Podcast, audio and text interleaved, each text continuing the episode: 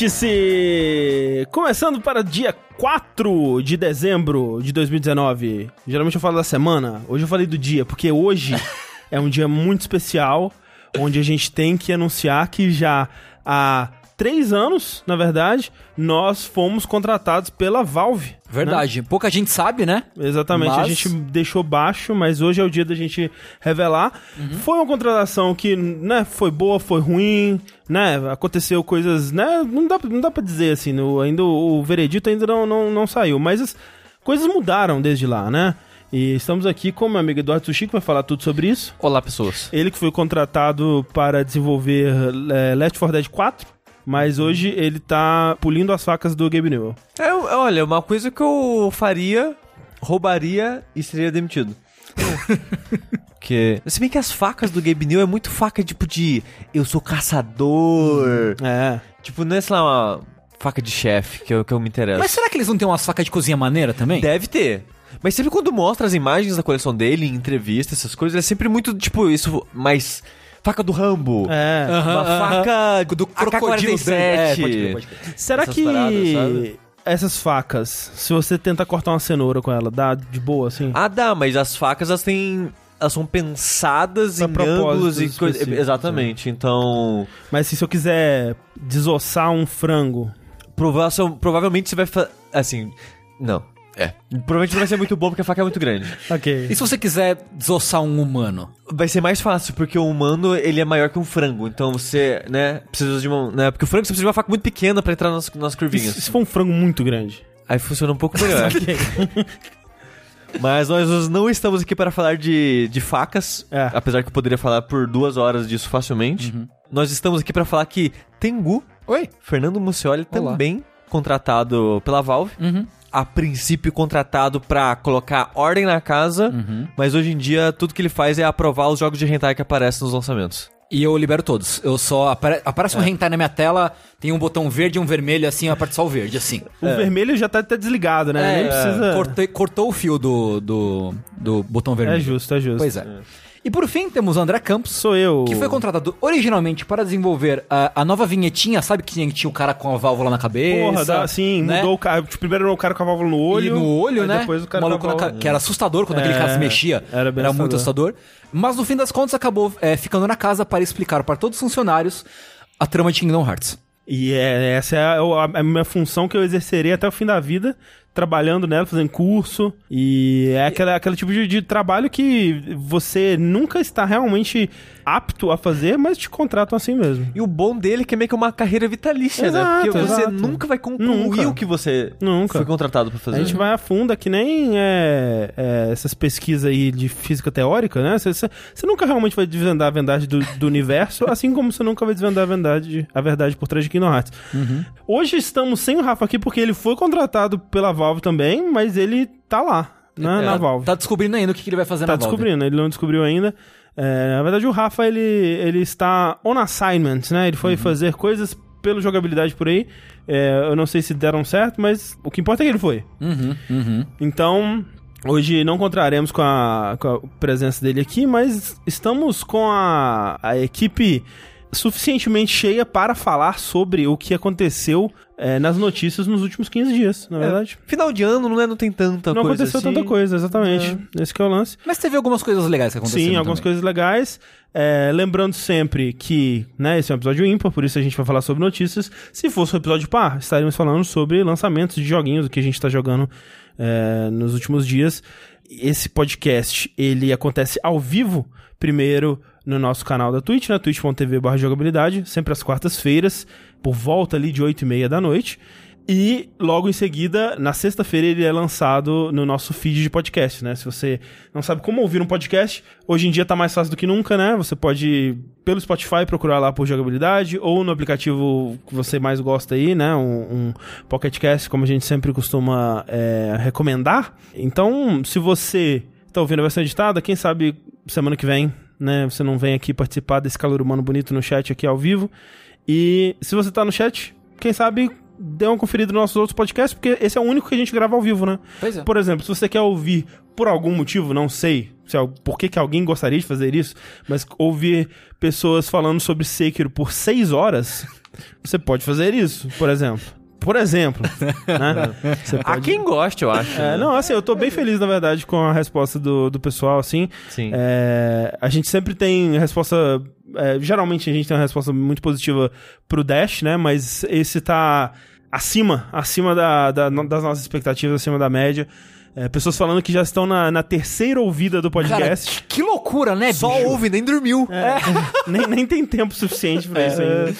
Mas é que eu fiquei feliz com a recepção, principalmente porque era um dos mais aguardados, ou o mais aguardado do É, ano. sim. E ainda assim as pessoas ficaram bem felizes. É, então... não, não sei do pessoal que não se manifestou, mas dos que se manifestaram era sem dúvida Sim. o mais pedido É, desde a- que o jogo saiu. E a resposta foi muito, extremamente positiva, assim, todo mundo que mandou feedback pra gente disse que gostou pra caramba, É. que tava ouvindo mais de uma vez e que achou incrível, então, pô, que da hora, assim, Muito da hora. que da hora. É, eu vejo muita gente também intimidada pela duração, mas uma coisa boa de podcast é que você não precisa, ao contrário do que o Martin Scorsese gostaria que você acreditasse, você não precisa ouvir ele inteiro, né? Eu faço muito isso, tipo, quando eu trabalhava fora, né?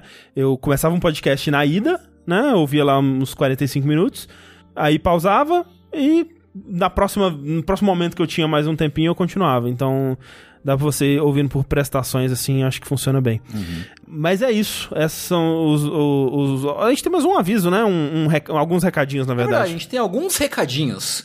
O primeiro deles é um recadinho muito especial, na verdade, que o senhor Rolim, um dos nossos, nossos padrinhos, aliás, essa iniciativa é possibilitada graças aos nossos padrinhos, padrinhos É como verdade. você, Silvana, é, Raidon. Luísa. Marciele. Pois é. Pessoas como você, que contribuem nas nossas campanhas de financiamento, como o Padrim, como o Patreon, como o PicPay, como na Twitch. Muito obrigado a todos vocês. Também, se você tá comprando camisetas, muito obrigado a quem tá comprando É camisetas. verdade. E, e se você comprou camiseta, manda uma fotinha pra gente, a gente gosta muito de receber. Manda, pois é. É, um- alguém do chat falou, ah, tô usando a mesma camiseta que eu, que eu tenho. Essa camiseta aqui é muito boa, eu gosto muito É dela. uma bela A camiseta. versão do logo azul. Mas o caso é, é que um dos nossos padrinhos, o Rolim, ele mandou uma mensagem é, muito legal pra gente lá no nosso Discord, no Jogability Club, no Discord, dizendo o seguinte, que ele é psicólogo e um paciente dele, o Denis. Então, Denis, você está nos ouvindo agora, em breve você fará uma cirurgia. Sim. Então a gente tá aqui pra dizer, Denis, vai ficar tudo bem, vai dar tudo certo. Tal qual o Entei, está aqui- estamos aqui pra dizer está tudo bem agora e estará tudo bem também. Estará tudo bem. É, a gente sabe que é, né, esse negócio de, de hospital, né, tudo pode ser complicado, mas vai ficar tudo bem. Então, estamos aqui torcendo por você. Sim. Vai ficar tudo bem, você ter uma boa recuperação. E depois... Entre em contato com a gente depois. Pois é, pra- justamente, né? justamente. A gente quer ouvir de você Sim. é, tudo que rolou. E muito obrigado ao Rolim por ter entrado em contato com a gente. É, a gente sabe que pessoas de vários walks of life, assim, né? De vários, vários caminhos, vários backgrounds, várias situações ouvem a gente. E se a gente pode ajudar de alguma forma, né? Uhum. Não só com conteúdo, mas se a gente, pô, puder dar algum tipo de ajuda, algum tipo de energia, algum Uma tipo mensagem de coragem, positiva. uma coisa um positiva. E curioso, né? Assim, a gente tava comentando antes aqui, mas curioso é a gente ter o médico e o paciente ouvintes, né? Pois Muito é, legal. bem interessante, é bem, bem legal. Então, pô, tudo de bom pra você, Denis. Sim. Estamos torcendo. Beijo, Denis. Beijo. Segundo aviso da noite é que semana que vem, no dia 12 de dezembro, nós estaremos transmitindo ao vivo, ao vivaço, a The Game Awards Ai, meu Deus 2019. Socorro. Ah, o- Vamos falar um pouco sobre rumores da Game Awards aqui ao longo desse podcast? Pois é. Mas o caso é que é, a premiação já anual, que acontece há muito tempo, Uhum. vai ser transmitida no, no dia 12, quinta-feira, a partir das 10h30 da noite, e nós vamos estar, é, como a gente já faz já há quantos? Alguns anos já, né? É, olha, bastante tempo, viu? Acho que até antes, antes da jogabilidade casa, acho Sim. que o primeiro que a gente fez deve ter sido tipo 2012, talvez antes. É, a gente faz há muito tempo já mesmo. É. Eu acho que vai ter aquele esquema de das comunidades tentarem adivinhar quem que vai Sim, ganhar, sim. que é bem É- divertido é bem também. legal, né? Uma E a gente quase ganhou no ano passado. Sim. Quase, quase. E então a gente vai estar aqui, fora né, o, o streaming normal do Vértice na quarta-feira, também tem TGA na quinta-feira. É, Sim. esperamos todos vocês. É, a gente tem um horário? Começa às 10h30 da noite, horário 10 de meia Brasília. da noite, horário de Brasília, gente. Então, a gente vai das 10 e meia aí, provavelmente terminando, sei lá, umas duas da manhã. Imagino que vá até a uma, Uma pelo da manhã, menos, né? assim. É, É. Acho que duas é exagero. É. A gente deve começar um pouco antes da transmissão, né? Sim, a gente Sim. gosta de fazer um, um esquenta, né? né? Vamos aqui tomar um energético, É. um uísque. Não, não vamos não. A gente vai ver se a gente tem convidados também, mas a gente tem que ver ainda com as pessoas, mas Pois é. é, vai ser da hora. Último aviso. Último aviso. Último aviso, eu juro, pré-programa é: estamos chegando no Natal Uh, E a gente tá querendo fazer um linha quente especial de Natal. é verdade. Portanto, você que tem histórias maneiras, perguntas relacionadas a Natal e fe- festas de Ano Novo, Sim. queremos saber. É, sim, perguntas e. É, Causos, assim, é, né? Perguntas sobre Natal e Ano Novo, sim, muito bem-vindas, mas histórias, histórias Uhum. é, de Natal e Ano Novo aí, o que você tiver pra compartilhar com a gente. Essa época do ano que é propensa para a desgraça, né? Pois é. É, Pois você- é. Você pode mandar pra gente aí o- o- os seus causos. É, Quais os meios de contato para mandar Ah, causos? sim, pro linha aqui, assim, você pode mandar pra onde você quiser, é, a gente vai acabar é, recebendo. A pessoa chega, escreve numa folha de papel, amassa e joga no canto, vai chegar pra É, gente. assim, se for uma história muito boa, você pode mandar por onde você quiser. Mas, preferencialmente, linhaquente.jogabilidade.de ou através do nosso Curious Cat, curiouscat.me barra linha quente. Então, É, você pode contar histórias também, não precisa ser só de Natal, talvez de Ano Novo, alguma Hum, coisa isso, assim. isso, isso. Tipo o Tengu que terminou Dark Souls pela primeira vez no Ano Novo. É verdade. é verdade, ali. Pois é. Então, manda que a gente recebe aí. Show. Vamos lá para as notícias que não estão relacionadas ainda ao Natal, nem a Peter Jackson's King Kong The Official Game of the Movie, mas sim a um outro jogo de uma franquia muito aguardada aí. Nós vamos começar falando sobre ele, afinal de contas, falamos sobre o anúncio do anúncio dele, né, no vértice passado de notícias, né, no último vértice ímpar, que é o nosso querido Half-Life Alyx, né? Ele tinha sido anunciado é, na segunda, dia 18, que haveria um anúncio, né? Então eles falaram, ah, gente, vamos anunciar. E aí o anúncio foi no dia seguinte ao vértice. Então a gente, né, fez algumas previsões ali, algumas expectativas do que, que poderia ser, né? A gente sabia que seria um jogo de VR. A gente sabia algumas outras informações que tinham vazado da entrevista que o Jeff Keighley estava fazendo e tal. Foi bem dentro do, do esperado, né? Do que a gente tava pensando ali. Mas, cara, eu vou dizer que... Não sei vocês, né? Assim, eu, eu passei os últimos é, anos aí é, esperando o, o que viria é, do futuro dessa franquia que um dia já foi o meu jogo favorito de todos os tempos. Você né? é viúva de Half-Life, então. Eu sou uma, uma grandíssima viúva de Half-Life. É, Half-Life 2 né, já foi o, o meu jogo da vida. Quando rolou o, o anúncio no dia, eu fiz uma live de Half-Life 2 e ainda é um jogo que eu admiro muito, cara. Assim, vendo. Hoje em dia é mais uma coisa de ver o que ele faz do que sentir o que ele faz, digamos assim, sabe? É mais, é mais aquela apreciação histórica e, e tudo mais, porque obviamente tudo que ele faz já foi feito melhor por outros jogos e tudo mais. Mas ainda assim é um jogo que, que me impressiona muito por, por ter sido o que ele foi na época que ele foi lançado, sabe?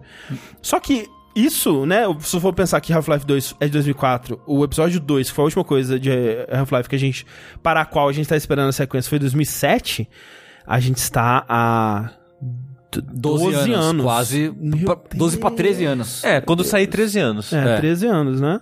É, assim, tem, tem crianças aí, né, capazes de jogar videogame, capazes de jogar esse jogo que vai sair, que não, não- nasceram depois de Half-Life Episódio 2. Isso é muito assustador. O tempo passa e estamos morrendo. é, Pois é. mas nesse tempo eu passei por todos os estágios da perda, né? Até eventualmente a aceitação, né? Que é onde eu estou hoje. E eu achei que eu tinha superado, né? Half-Life 2. É, mas, cara, quando eu vi esse trailer, foi, veio tudo, assim. Veio, é, uma, foi uma reação mais forte que eu. Eu queria ter. é, em retrospecto, eu queria ter streamado, sabe? É, porque realmente foi.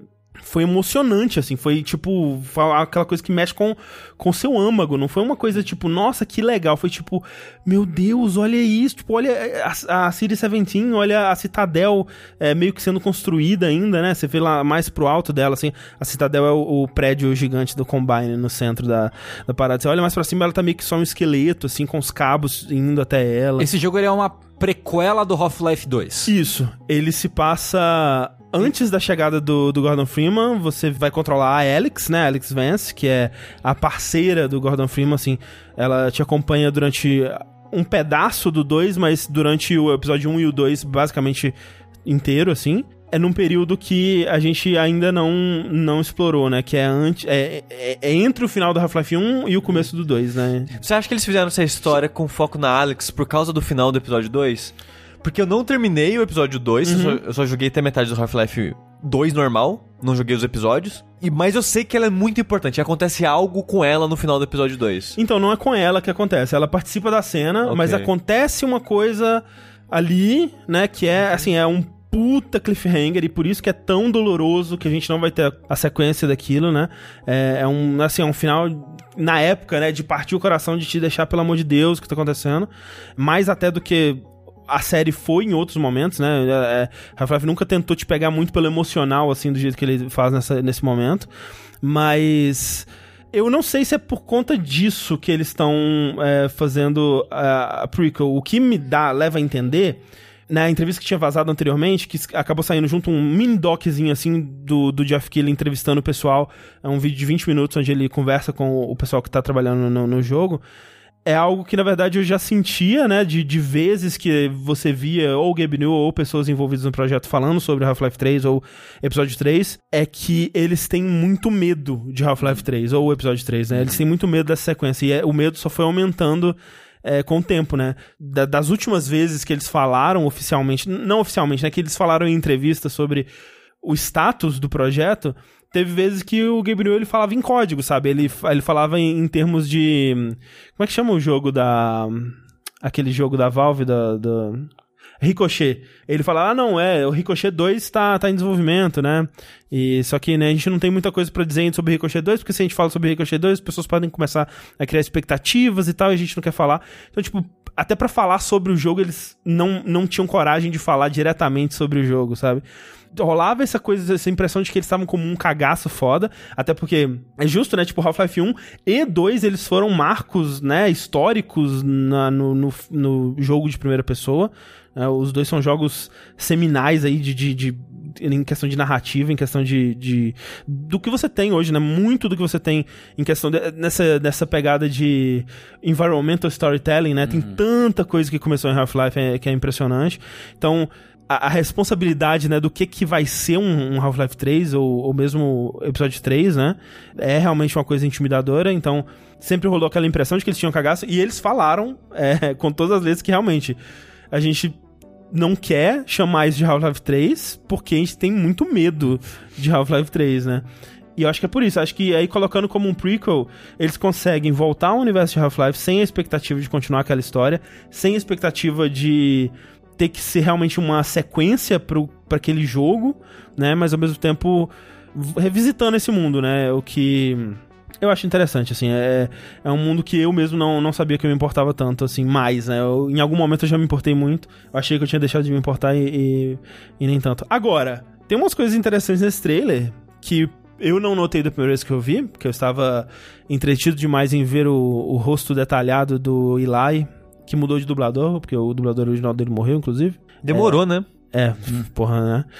Ver, ver o, o G-Man em alta definição, assim. Hum. Uma coisa que, que eu reparei, assim, que é legal, porque o estilo visual desse jogo é como se eles pegassem a, a, direção de arte do Half-Life 2, e em vez deles evoluírem o que seria a evolução natural do que era o Half-Life 2 e levar para um fotorrealístico com atores, né, aquela coisa meio, vamos dizer, David Cage, assim, onde uhum. as pessoas parecem muito pessoas uhum. mesmo, ou mesmo Naughty Dog e tal. Os jogos de PS3 da Naughty Dog, eles eram um pouco mais cartunescos, as pessoas tinham uns olhos um pouco maiores, assim, umas, umas expressões mais exageradas.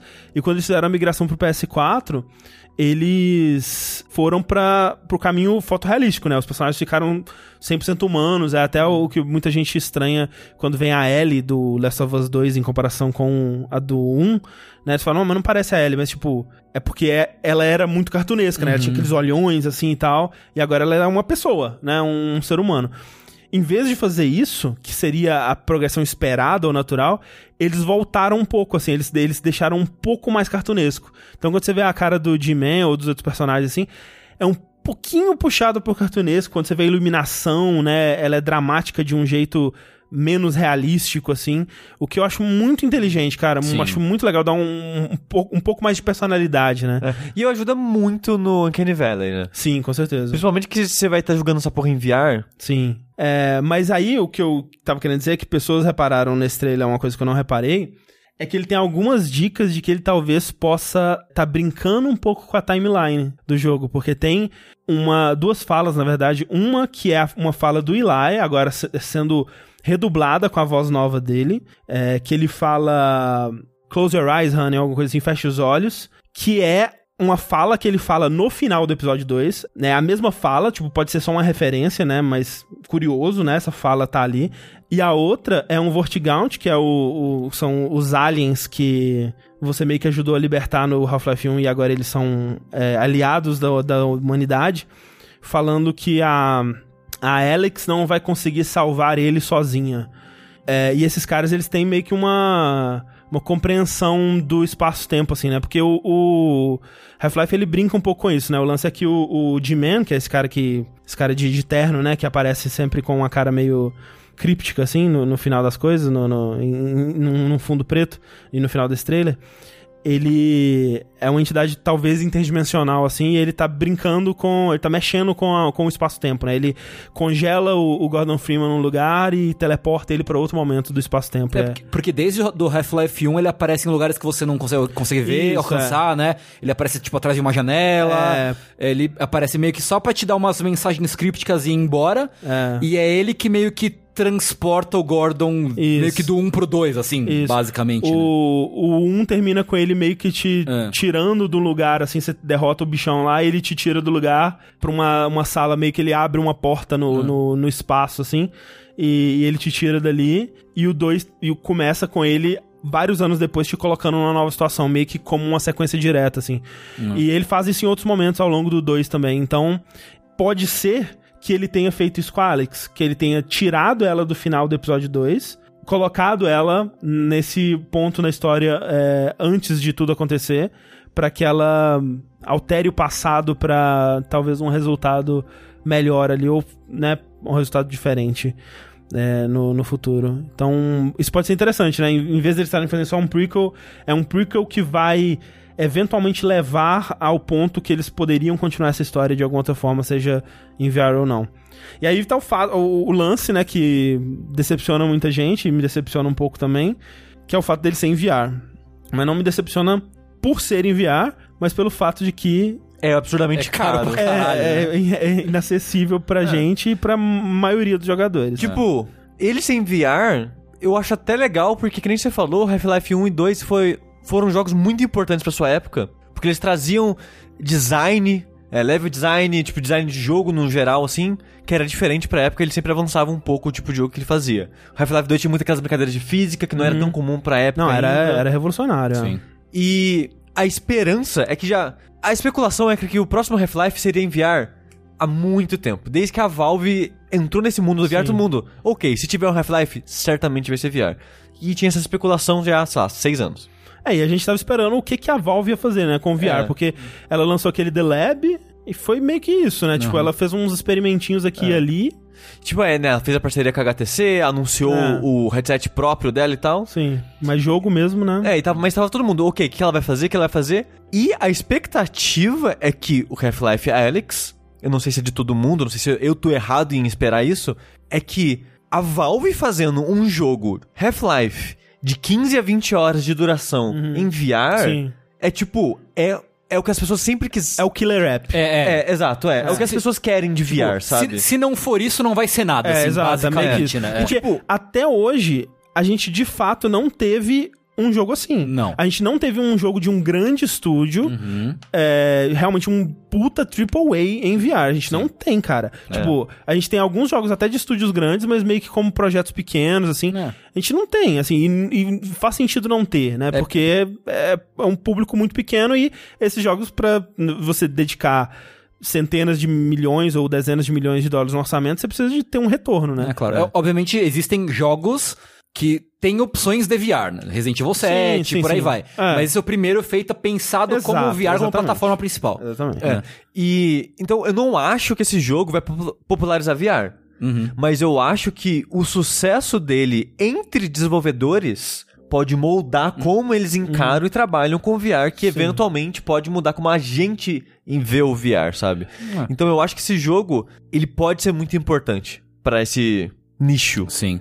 É, e tipo. E realmente tem uma, tem uma grande diferença entre isso, né? De você ter um jogo como Resident Evil 7 ou FPS, onde, por exemplo, o Skyrim ou uhum. Fallout, acho que também teve, onde você coloca o modo VR, né? Você adapta o jogo pro modo VR. É como o 3D do Avatar com o 3D que você coloca no, no coisa. Apesar de que os dois eu acho meio bosta. Talvez a gente descubra que o, né, o VR do Half-Life também não, não seja grande coisa assim, mas a gente vai descobrir. Mas tem uma grande diferença nisso, né? De você ter um jogo que é feito desde seu início pensado em VR, usando as mecânicas do VR e tal, pra um jogo que é adaptado simplesmente. E, e, tipo, isso me anima muito pra esse jogo. Eu não sou fã da série, mas eu acho o VR uma tecnologia incrível, Uhum. que eu sempre senti que faltava jogos interessantes É o que falta. pra mesmo. jogar nele. É. É, tem tipo Astrobot. É incrível, sabe? Ano passado teve alguns jogos muito bons, né? É. Esse ano meio que não teve nada, né? Pois é. Assim, pelo menos pro, pras plataformas que a gente tem acesso, né? É, porque ano passado teve o Astrobot, que foi muito bom, Moss, que foi bem legal, o, O Deracine, Deracine, que é bem legal uhum. também. Tetris Effect do ano passado?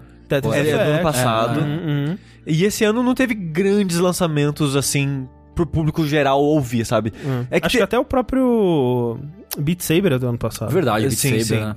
É, pode ter. Pode ser que teve lançamentos importantes que o pessoal que acompanha mais VR tá por dentro, mas pra gente, assim, não teve Ah. nada grande que chegou até aqui. E, tipo, eu admiro muito a tecnologia, ela é muito legal de jogar, é muito impressionante. Algumas pessoas falam, nossa, mas o jogo tem 15 horas e tal, será que não cansa? E, tipo, VR cansa um pouco mais que uma TV, mas você joga 3 horas ali e tá de boa. É É. mais que muita gente consegue jogar de console normal, É, sabe? vai de. Vai de cada. né? Varia É, muito de é. cada pessoa também. E a experiência é incrível. A única coisa que eu fico triste é. Eu não tenho um PC foda, porque, cara, precisa rodar isso no máximo É, em é, VR. É ridículo. Seu PC tem que sair voando, cara. e a gente não tem um, um headset bom pra PC e essas coisas. E, E, cara, cara, é mil dólares. O, o Corraine tweetou um anúncio do Mercado Livre vendendo o Index, né? Que é o. É o Da Valve. O, é o headset novo da Valve. 12 mil reais. o pessoal não tem nenhuma noção. tem nenhum cabimento. É, e o legal é que ele não é exclusivo pro Index, né? Ele não tá fazendo o que a Oculus faz, né? Que a Oculus ela tem jogos que são exclusivos pro, pro, pros headsets dela, pra plataforma dela, né? É, eles estão fazendo é, ele rodar em na maioria do, do- nos principais headsets para PC, né? Então vai rodar no Vive, vai rodar no Oculus, vai rodar no é, no do Windows lá, é, é, Mixed Reality, eu não sei como é que chama direito, mas é, vai rodar na, nos principais headsets, o que é legal, né? Porque atualmente eu acho que, né, tirando o PlayStation VR, né, mas o PlayStation VR obviamente não vai rodar esse jogo, Então, pelo menos por enquanto. no PS5, como a Sony falou que vai continuar investindo em VR e o PS5 vai ter um novo headset, talvez saia pra Talvez. PS5. Talvez. É, não no é. lançamento, com certeza. Não, não, sim, no É. lançamento não. Mas pra Xbox parece que a Microsoft não tá muito interessada em VR de modo geral, né? É, é, o Phil Spencer falou, né? Ninguém, ninguém quer esse negócio aí, não. E assim, O rabo. Ele tá certo. compreensível. A, É. a, a Sony mesmo que, até um tempo atrás, hoje em dia eu já não sei mais os números, mas eu lembro que até o ano passado, começo do ano passado, o PSVR era o headset VR mais vendido de todos Uhum. e a Sony tava no prejuízo, sabe? Ela não tava... Uhum. Não, não, não, não no prejuízo, mas ela não tava satisfeita com os resultados, com as vendas. Uhum. Então, tipo, realmente é, é um meio que, por enquanto, é só investindo na esperança disso estourar, sabe? Pois é, E a, a Microsoft já tá correndo atrás de muita coisa com o Xbox. com certeza. Então eu acho justíssimo o Phil Spencer pensar, não, a gente tem muita coisa pra lidar aqui já, deixa eu vir pra depois. Não é a prioridade pra gente, né? É. É, mas atualmente, o que tá mais em conta, é, caso você queira jogar esse jogo, né, e os jogos, é, vamos dizer, de, de pra PC, né, de VR pra PC, é o Oculus Quest, né, que ele tá, é, eu tava vendo, no Brasil ele tá por volta de 3 mil e poucos reais, e ele é standalone, né, ele não precisa de PC, ele é o óculos sem fio, e não liga em nada, e é, você não precisa nem do, do- dos é, pinguelinho que você põe na sala pra rastrear o ambiente, né? Você só põe ele sem fio, sem computador, sem nada e já roda. Então ele, ele parece o mais em conta atualmente, é, mas o acho que pra experiência principal, a experiência ideal é o o, o Index, né? Que é aquela coisa dela que tem é, tracking de dedos. Parece que a Oculus vai fazer alguma coisa sobre isso também em breve, mas é, parece interessante. Assim, eu vi muita gente falando, ah, deixa sair que o pessoal da comunidade de mods pega e transforma isso pra você poder jogar com mouse e teclado. Eu não sei se eu quero isso, cara. Porque, tipo, provavelmente vai ser jogável, mas o, o que mostra, assim, nesse- especialmente nesse trailer, é muito coisa tátil, assim, e coisa de, sabe, ela, ela é, vasculhando uma estante pra achar munição no fundo, ela empurrando um, um balde, né, do caminho pra enxergar atrás. eles falaram de cenas que, tipo, você abre a porta, joga uma granada dentro e fecha. Esse tipo de coisa não, não traduz 100% pra um controle tradicional de FPS. Cara, né? eu, eu só vejo um Surgeon Simulator rolando assim, quando for, tipo, quando for jogar de verdade o jogo, sei É. lá, com, com um headset que não é um Index, Sim. cara, vai ser escabroso, assim, É, eu imagino, né? Sei lá. Então, é. Mas, cara, é muito curioso pra. Tá perto, né? Lança em março. Sim. Eu só quero saber como é que você vai se movimentar nesse jogo, porque no trailer não mostra. Eles já disseram, vai, você vai poder escolher entre três modos, né? Que são os três modos que. é, São os mais são os mais populares. Aqui é aquele de teletransportar, né? Onde você aponta pra um lugar e você teleporta pra ele pra Uhum. reduzir o, um enjoo. Tem também o que é existe no Resident Evil 7, que é movimentação livre, que é como se fosse um FPS normal pra quem tem muita resistência ao motion sickness. Cara, eu, nossa, Nossa, eu joguei tipo 5 minutos, eu quase morri. eu também. Eu- ti- eu tive fiquei que de ficar, boa. é, eu tive que ficar deitado numa cama, assim, por uns minutos até me recuperar. assim. Eu fiquei de boa, eu joguei assim durante umas 4 horas direto. No final das 4 horas eu tava um pouco zoado, assim, mas é, demorou. E, e o outro é um, um meio termo entre esses que é. Ao invés dele te teleportar, ele você clica e ele meio que dá um dash pro lugar que você quer ir, que também aparentemente reduz também o. O, o Veracine não é. Ele é só teleporta, né? É teleporte É, só. teleporte, é, É, sim. teleporte para lugares fixos ainda. Isso. É como se fosse uma área pré-renderizada, digamos assim. Pode crer, pode crer. É, eu quero só ver a hora desse jogo aí que você vai pegar a arma de portais e. E vira jogo bom. E todo mundo vai gorfar todo loucamente, né? Isso. Loucamente. É, É, mas uma pena que a gente não vai jogar esse jogo nos próximos 5 anos. Assim, eu com certeza vou. Assim, a prime- quando esse jogo sair, eu vou pra uma dessas casas de VR aí. Gastar 3 mil reais. Não, 3 mil reais não vai ser. É. Com 3 mil reais eu compro um Oculus Quest. É. Mas vou gastar, sei lá, o, o, o que for aí pra, pra jogar às 15 horas desse jogo. Vai ser bastante. É, vai ser, tá- vai ser, vai ser um pouco, talvez um pouco mais do que o preço dele no Steam. Então tá de boa. É. Eu só espero que não apaguem meu save, se eu não conseguir zerar tudo num dia só. Ah, é sacanagem. Assim, ó, espero que você não consiga jogar 15 horas de jogo VR numa cena, tipo, Porra, esse é o objetivo, cara. Mas a parte triste disso tudo, e é muito triste, cara, é, uma coisa que me- realmente me dá um negócio ruim quando eu penso sobre isso. Por falar em gorfar, coisas que É. dão nojo, Coisas que dão nojo, coisas que tiram minha, minha fé na humanidade. né? Esse jogo, né, está sendo desenvolvido pela Valve, e ele vai lançar agora é, em março. Precisa de gente pra desenvolver o jogo, né? Pois quem é. diria. E aí, olha só, pra quem não se lembra aí, em 2017, o pessoal da Campo Santo, que é um estúdio que eu já acompanhava antes que eles faziam um podcast que eu gostava bastante, que era o Idle Thumbs. Ho- Hoje em dia, infelizmente, não existe mais. Morreu? Morreu, né? desde que. Assim, um pouco antes até deles irem pra Valve, tava morrendo lentamente. Eles é, anunciaram em 2017 o segundo jogo deles, eles desenvolveram o Firewatch. E em 2017 anunciaram em The Valley of the Gods, que parecia ser também um, naquela pegada de Walking Simulator, um jogo de exploração é, com a temática de é, é, Egito nos anos 30, anos 20 ali. É, exploradoras é, é, desbravando tumbas e fotografando e estudando. É. E o jogo parecia lindo e tal. É, parece ser muito da hora. É, e, e falando nisso, na beleza, André? Hum. A gente vai chegar num ponto daqui a pouco que o jogo ele tá em hiato, né? E eu vi um desenvolvedor, eu esqueci agora quem que era, algum desenvolvedor no Twitter comentando. Ah, lembrei. É o cara que fez aquele jogo do ratinho. É Ghost Tale, a Ghost Tale. Sei, sei, sei, Eu sei. esqueci o nome dele agora, mas ele comentou que, tipo, poxa, curioso, né? O jogo de Unity mais bonito dos últimos anos. O estúdio foi comprado pela Valve e o jogo foi descontinuado, né? Que, que peculiar. Sushi deu o spoiler, mas é isso aí. É. Eles foram comprados pela Valve em 2018. Eu lembro na época que a gente tava assim, não, a Valve agora começou a vai, vai voltar a desenvolver jogo, né? Essa Valve aí. Chega disso de chapeuzinho de Team Fortress 2. Chega, vamos agora a prova que eles estão interessados em novos jogos, né? Cara, lembra quando a gente noticiou isso animado? Tipo, caralho, velho. da hora, show, a Valve. E, assim, é- ela tem um histórico, né, relativamente positivo com isso, porque ela, né, foi, foi isso que ela fez com o pessoal do Portal, foi isso que ela fez com o pessoal do, do Left 4 Dead, né, foi, foi meio que isso, ela pegou um grupinho aqui, trouxe pra, pra trabalhar com ela e lançou um jogo com a qualidade Valve e tudo mais. Só que essa Valve, obviamente, não existe mais, né, já há alguns anos, É, e a gente, né, até brincou na época, assim, Ah, eles vão ser contratados pra fazer skin de arma de CSGO. Hahaha, que absurdo, né? Humor, o humor ele é engraçado porque é um absurdo, né? Isso nunca vai acontecer, é por isso que é engraçado. Socorro, né? E é isso que aconteceu, basicamente. É, Basicamente. é, o grupo, assim, eles não se intitulam mais como Campo Santo, né?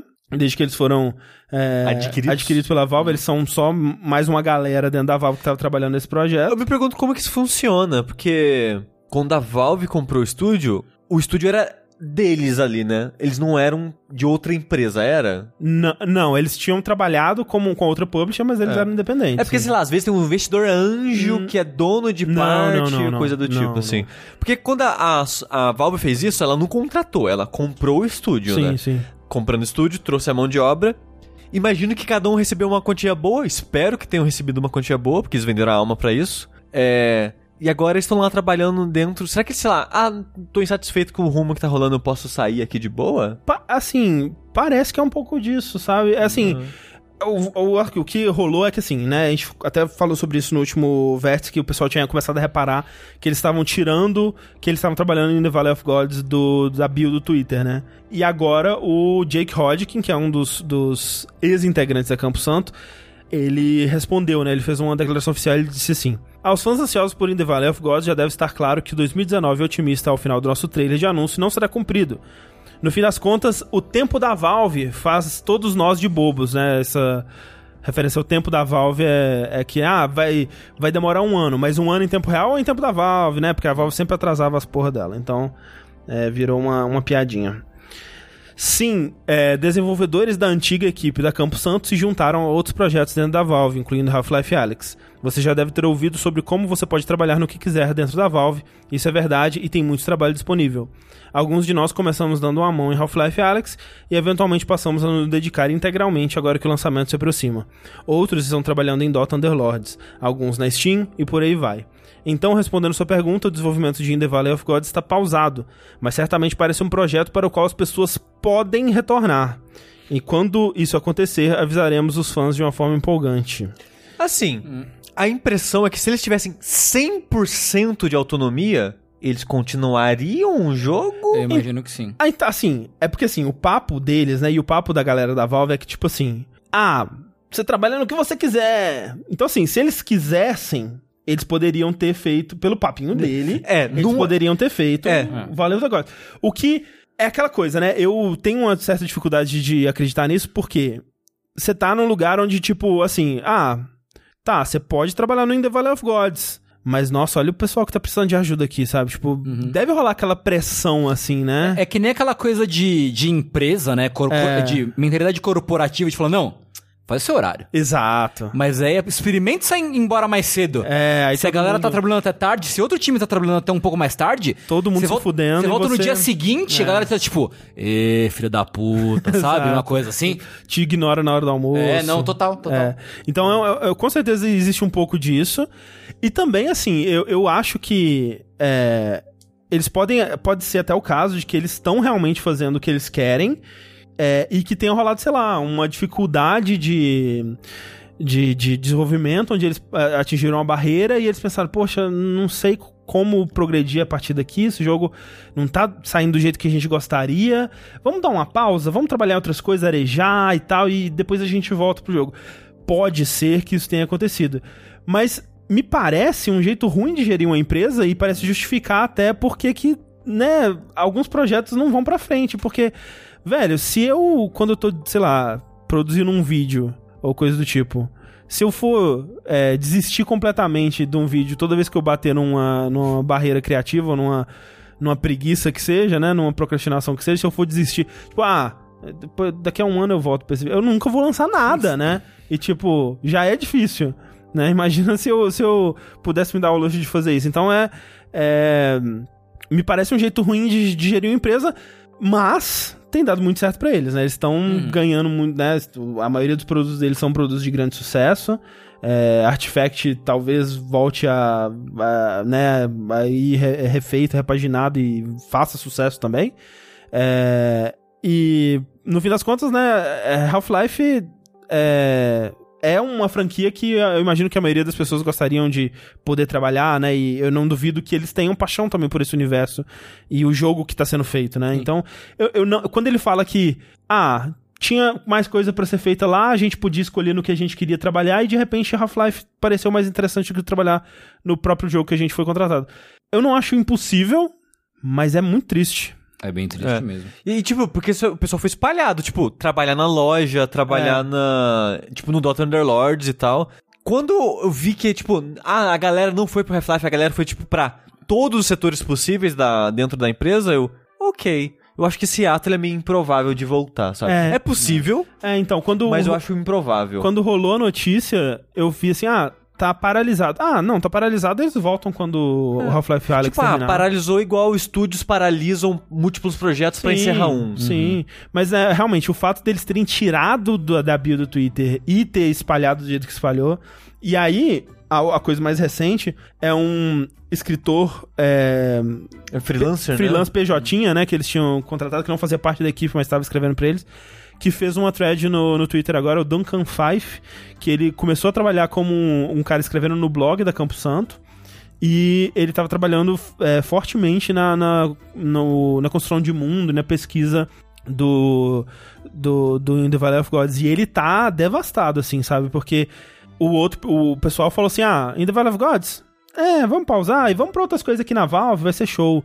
Ele não, ele não tem mais trabalho, né? Assim, ele não tem mais esse trabalho, pelo menos. Ele vai ter que.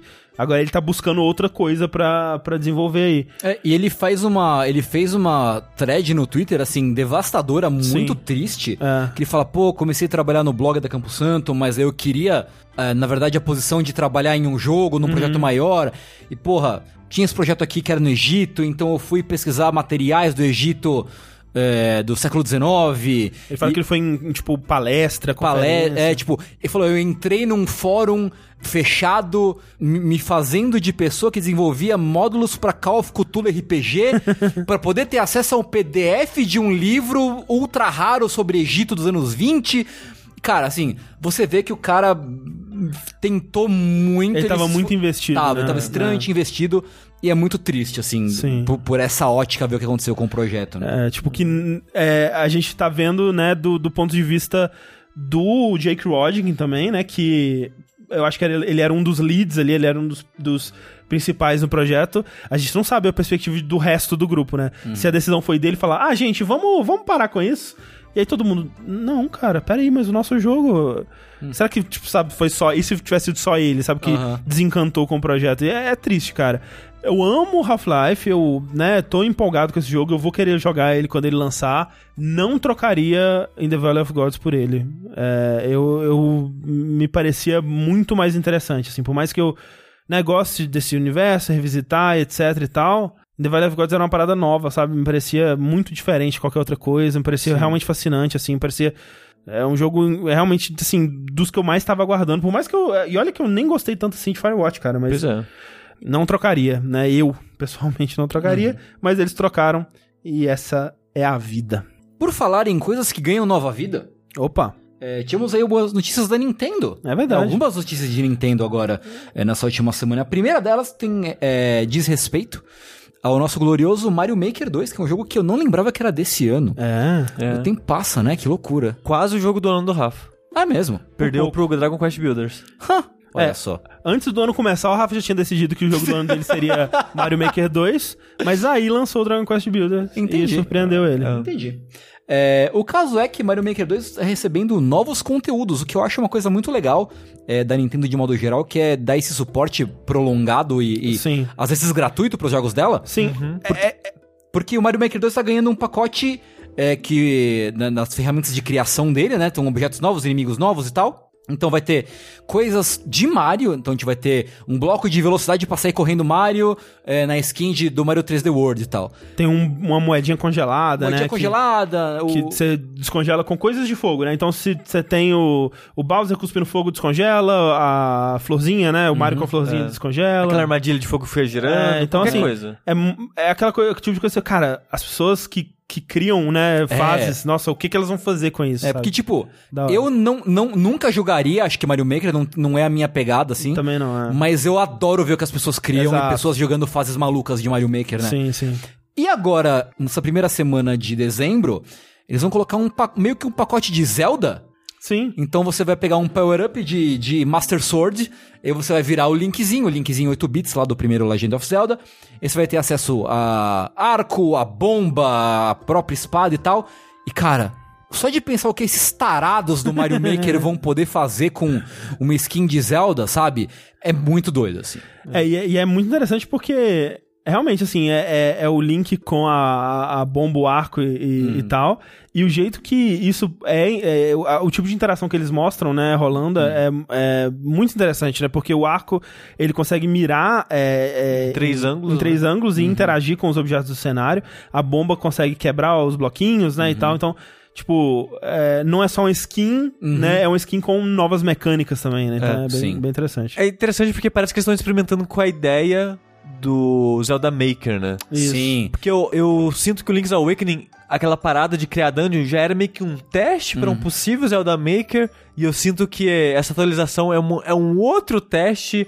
Porque, tipo, o Zelda 2, por exemplo, as dungeons eram tudo 2D, side-scrolling com plataforma, né? Tanto que, apesar de visualmente o Link do Mario Maker 2 parecer o Link do primeiro Zelda, ele joga como do 2. Sim. Porque ele tem, né, espadadinha pra cima, espadadinha pra baixo, esse tipo de coisa. Vale dizer que quando eu vi o sprite do Link é, desse, desse jogo aí, Do Mario eu- Maker. do Mario Maker, eu fiquei puto porque não são as cores do Zelda 1, mas eu pensei, ah, são as cores do, do, do Mario, né? Então ele tem o, o verde dele é o verde da plantinha, né? Da, da Piranha Plant. O Sim. marronzinho dele é o marronzinho do, do bloquinho e tal. É, porque essa skin, jogar com o Link só vai ser possível no Zelda 1, no Mario 1, né? Isso, no, no Super Mario Bros. É, é, então só- original. Exato, então toda a, a paleta de cores, o visual dele é, é bem naquela pegada. Mas vale dizer que um sprite do Nintendinho não poderia ter tantas cores, mais sobre isso no meu retrocompatibilidade.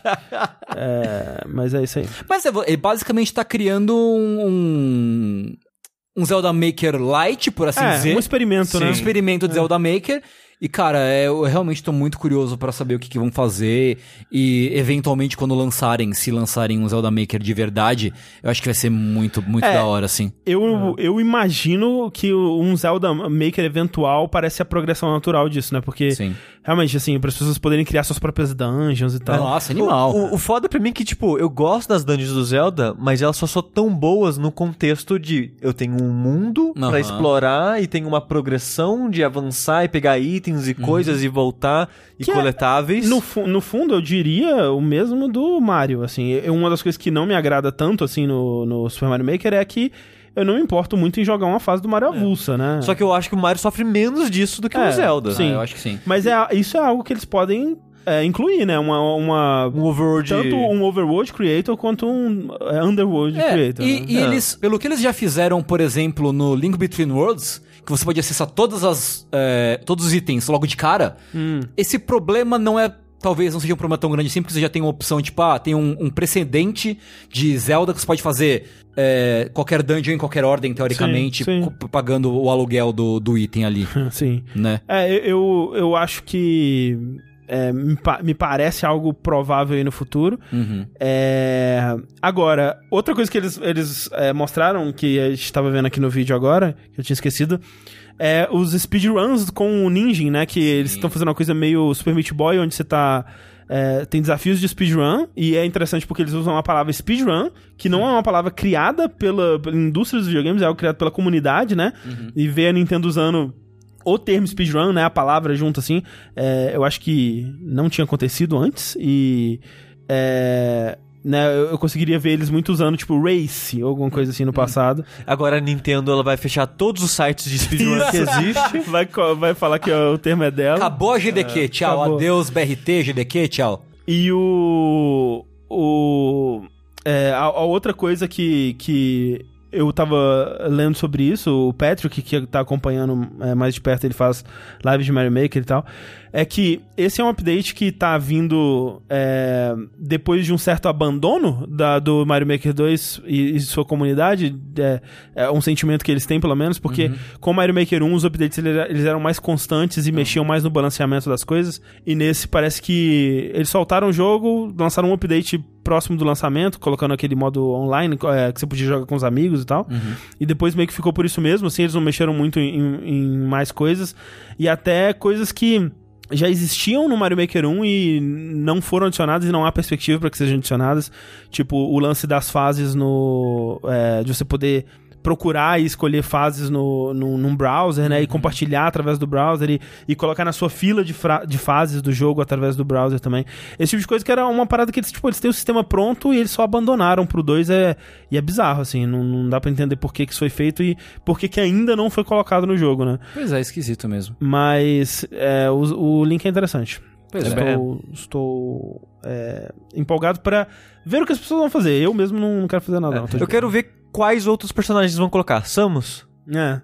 Será, será que essa. Imagina. Será que. Porque uma coisa também que eles. É, assim. é, eles tiraram do Mario Maker 2 era a integra- a integração com os amigos, né? Que você tinha aquela parada de você poder é, colocar amigos diferentes ali e, e usar os personagens dos amigos no, no jogo, né? E. Eles abandonaram isso, mas quem sabe esteja, esteja voltando aí, quem sabe esses updates se tornem mais frequentes e eles adicionem mais personagens. Imagina um, um Metroid Maker, um Porra. F, F0 Maker. Eu acho que, ah, olha, Olha. se a Nintendo for na, na vibe dos Maker aí, ela dá pra fazer uns negócios legais aí. Ela tá na vibe de Maker Dinheiro, né? Pois é. Por falar em Nintendo fazendo dinheiro, Ai, meu Deus. ela conquistou mais uma vitória na sua busca incessante de fazer dinheiro. Olha aí. Ela fechou mais um site de emulador. ela, ela faliu mais um arcade bar, barcade no Japão. Nossa, É. né? Que coisa mais triste, Isso né? é triste, viu? É. Mas enfim, ela, ela fez uma coisa um pouco menos menos deplorável, é, que foi, é, finalmente ela vai conseguir lançar o Switch no mercado chinês. Olha, aí. né? É, colocando aí um, um marco, né? Porque a China ela tem um, um, um histórico muito interessante com games, com lançamentos de console de games, né? Sim, sim. É, mas o Switch ele vai ser lançado em breve na China, é, pelo equivalente de 299 dólares, 300 dólares, assim, o que é o preço de um... é, o que é um preço equivalente ao que ela cobra no resto do, do mundo. Curiosamente, em parceria com a Tencent. Em É, parceria é com a Tencent, verdade. Que é porque, como não poderia deixar de ser, né? né? É, porque tem muita coisa, né? Porque o mercado chinês ele é muito único, né? Porque ah, por muito tempo foi proibido lançar plataformas de videogame na China, com algumas exceções, é, como o PlayStation 2, por exemplo, como é, o estranhíssimo IQ, que é meio que o Nintendo 64 versão, versão chinesa. É, É, clones e tudo mais sempre existiram. Não, sempre né? existiu, né? É. Porque aí ah, não, não ter o produto oficial leva a pirataria, mercado Sim. cinza, mercado é paralelo. muito parecido com o que rolou aqui no Brasil. né? Pois é, pois só, é. Que, só que lá foi uma coisa interessante que. É, eventualmente, é, console não podia, mas smartphone podia, né? Quando Sim. começaram a surgir os smartphones. Então, É. eles se tornaram muito mais acessíveis e o mercado lá ficou totalmente assim, ou era é, jogos de, de celular ou é, MMOs e jogos de PC, assim, que o pessoal jogava nas lan houses. É, porque banindo o videogame, né? O, o- isso impulsionou, de certa forma, o mercado de jogos de PC e de celular depois. Como é, ter os aparelhos, né? ou Ter um PC, sei lá, era caro. O mercado de lan houses e tudo mais cresceu. E aí agora, é, foi em 2015, se não me falha a memória, que o, o banimento de consoles foi revogado oficialmente, né? Ele aconteceu de 2000 a 2015. E aí começou esse processo dos, dos consoles voltarem é, a ser lançados oficialmente na China. Interessante porque o- a Nintendo e a Tencent anunciaram que elas iam lançar o Switch é, na China em abril, né? Entre abril e maio. Isso fez as, as ações da Nintendo irem pro espaço, né? A galera tipo, uou! China! China, né? Porque a China é. Hoje ela é o maior mercado de games do mundo, mas não foi possível lançar imediatamente o console porque te- tem todo o lance de regulamentação do governo, né? O governo tem que olhar o aparelho, tem que olhar os jogos, tem que né, ver se tudo tá ali nos conformes, ah, nas regulamentações de, das morais e bons costumes. Isso, é, o, la- o lance é esse, é morais e bons costumes. tipo, É. se tá. Se tá. Se tá bom pra família tradicional chinesa. Basicamente. consumir, né? basicamente. Porque assim, não pode ter nenhum. é, não é que não pode ter nenhum, mas não pode ter, por exemplo, muito conteúdo de violência. Sim. Né? por exemplo. É, não pode ter discussões políticas. Hum, isso nem não. não pode ter. Opa. Né? É, até acho que Fortnite teve que, teve que ter algumas reformulações, né, na- quando saiu na China, pra ter um lance mais patriótico em É. algumas coisas. O Rainbow Six Siege também, né? Tem uma Rainbow lista Six da- das alterações que eles fizeram, que tiraram é, caveiras e máquinas É. de caça-níquel, bebidas, né? Esse É. tipo de coisa não podia. Teve uma alteração famosa é, na China que foi do World of Warcraft, muitos anos atrás, né? Sim. Porque tem aquela raça do- dos undeads e aí teve que meio que dar uma recalchutada pra não parecer morto-vivo esqueletinho ali, É, eles não gostam muito de esqueletinho. né? Aí não pode. Agora, e se eu colocar no meu jogo uma piada com o presidente Jinping chamando ele de ursinho pro filho Ah, da puta? Eu acho que aí pode. Aí tá liberado, eu acho. Liberado, então. Acho que eu aí vou- tá liberado. Vou fazer isso, vou, vou colocar isso no meu jogo indie que eu tô lançando pro Switch. É, inclusive, é isso que a gente fala sobre isso, sobre a possibilidade a ampla de colocar piadas sobre o Ursinho Puff e o presidente da China é, num vídeo muito interessante que tem no nosso, nosso canal do YouTube. De fato, de fato. Então assista esse vídeo, porque ele é muito legal. Enfim, O que rolou, assim, é que em 2015 eles voltaram, é, eles liberaram pra consoles, e aí começou a vir muitos requests, né? E já estavam vindo, né? é, de tempos atrás, afinal de contas, o mercado de mobile também estava em amplo crescimento, e com os consoles tentando entrar ali também, eles pensaram, cara. Calma, vamos, vamos reorganizar isso aqui. E aí, em 2016, eles criaram esse, esse órgão, né, pra organizar isso. E ano passado, eles pararam de aprovar jogos enquanto eles estavam reorganizando tudo, vendo ah, essas novas eh, esses novos requerimentos para os jogos. E eles pararam de aprovar jogo. Então, em 2018, as, as ações da Tencent, o lucro dela, caíram bastante, né? Eles ainda estão se recuperando, porque agora eh, eles estão eh, voltando a aceitar, mas aos poucos, né? Eles aceitam mais, eles dão preferência a jogos chineses estão aprovando também jogos ocidentais, mas aos pouquinhos, né? E essa é uma das preocupações do- dos analistas aí, porque, primeiro, a China, é, ela não é tão é, afoita, assim, para consoles, né? Ela se interessa muito mais por mobile, jogos no celular. Sim. Né? Por que eles comprariam um jogo de console? Não faz parte da, da cultura gamer lá. É, e esse console vai lançar lá com pouquíssimas coisas, né? Pouquíssimos jogos. sim. Então, é, rola uma preocupação aí de, de será se o Nintendo vai. É, se o Switch vai conseguir um espaço? É. Espera-se, né? Tem analistas que esperam que o processo não seja tão problemático, porque a Nintendo sempre teve jogos muito family friendly, assim, né? Tipo, ah, o Mario, Mario Galaxy, ok. O Mario Kart, ok, sabe? Mas assim, será que um Fire Emblems, Fire É, Emblem então. rola? Será que rola? Não sei, aí já não sei. Pokémonzinho. Um Pokémonzinho, se pá, se pá, não sei. É, tem, tem que tirar os Pokémon Caveira. O, o Gengar, tem que tirar o Gengar. Tem que tirar o Gengar, né?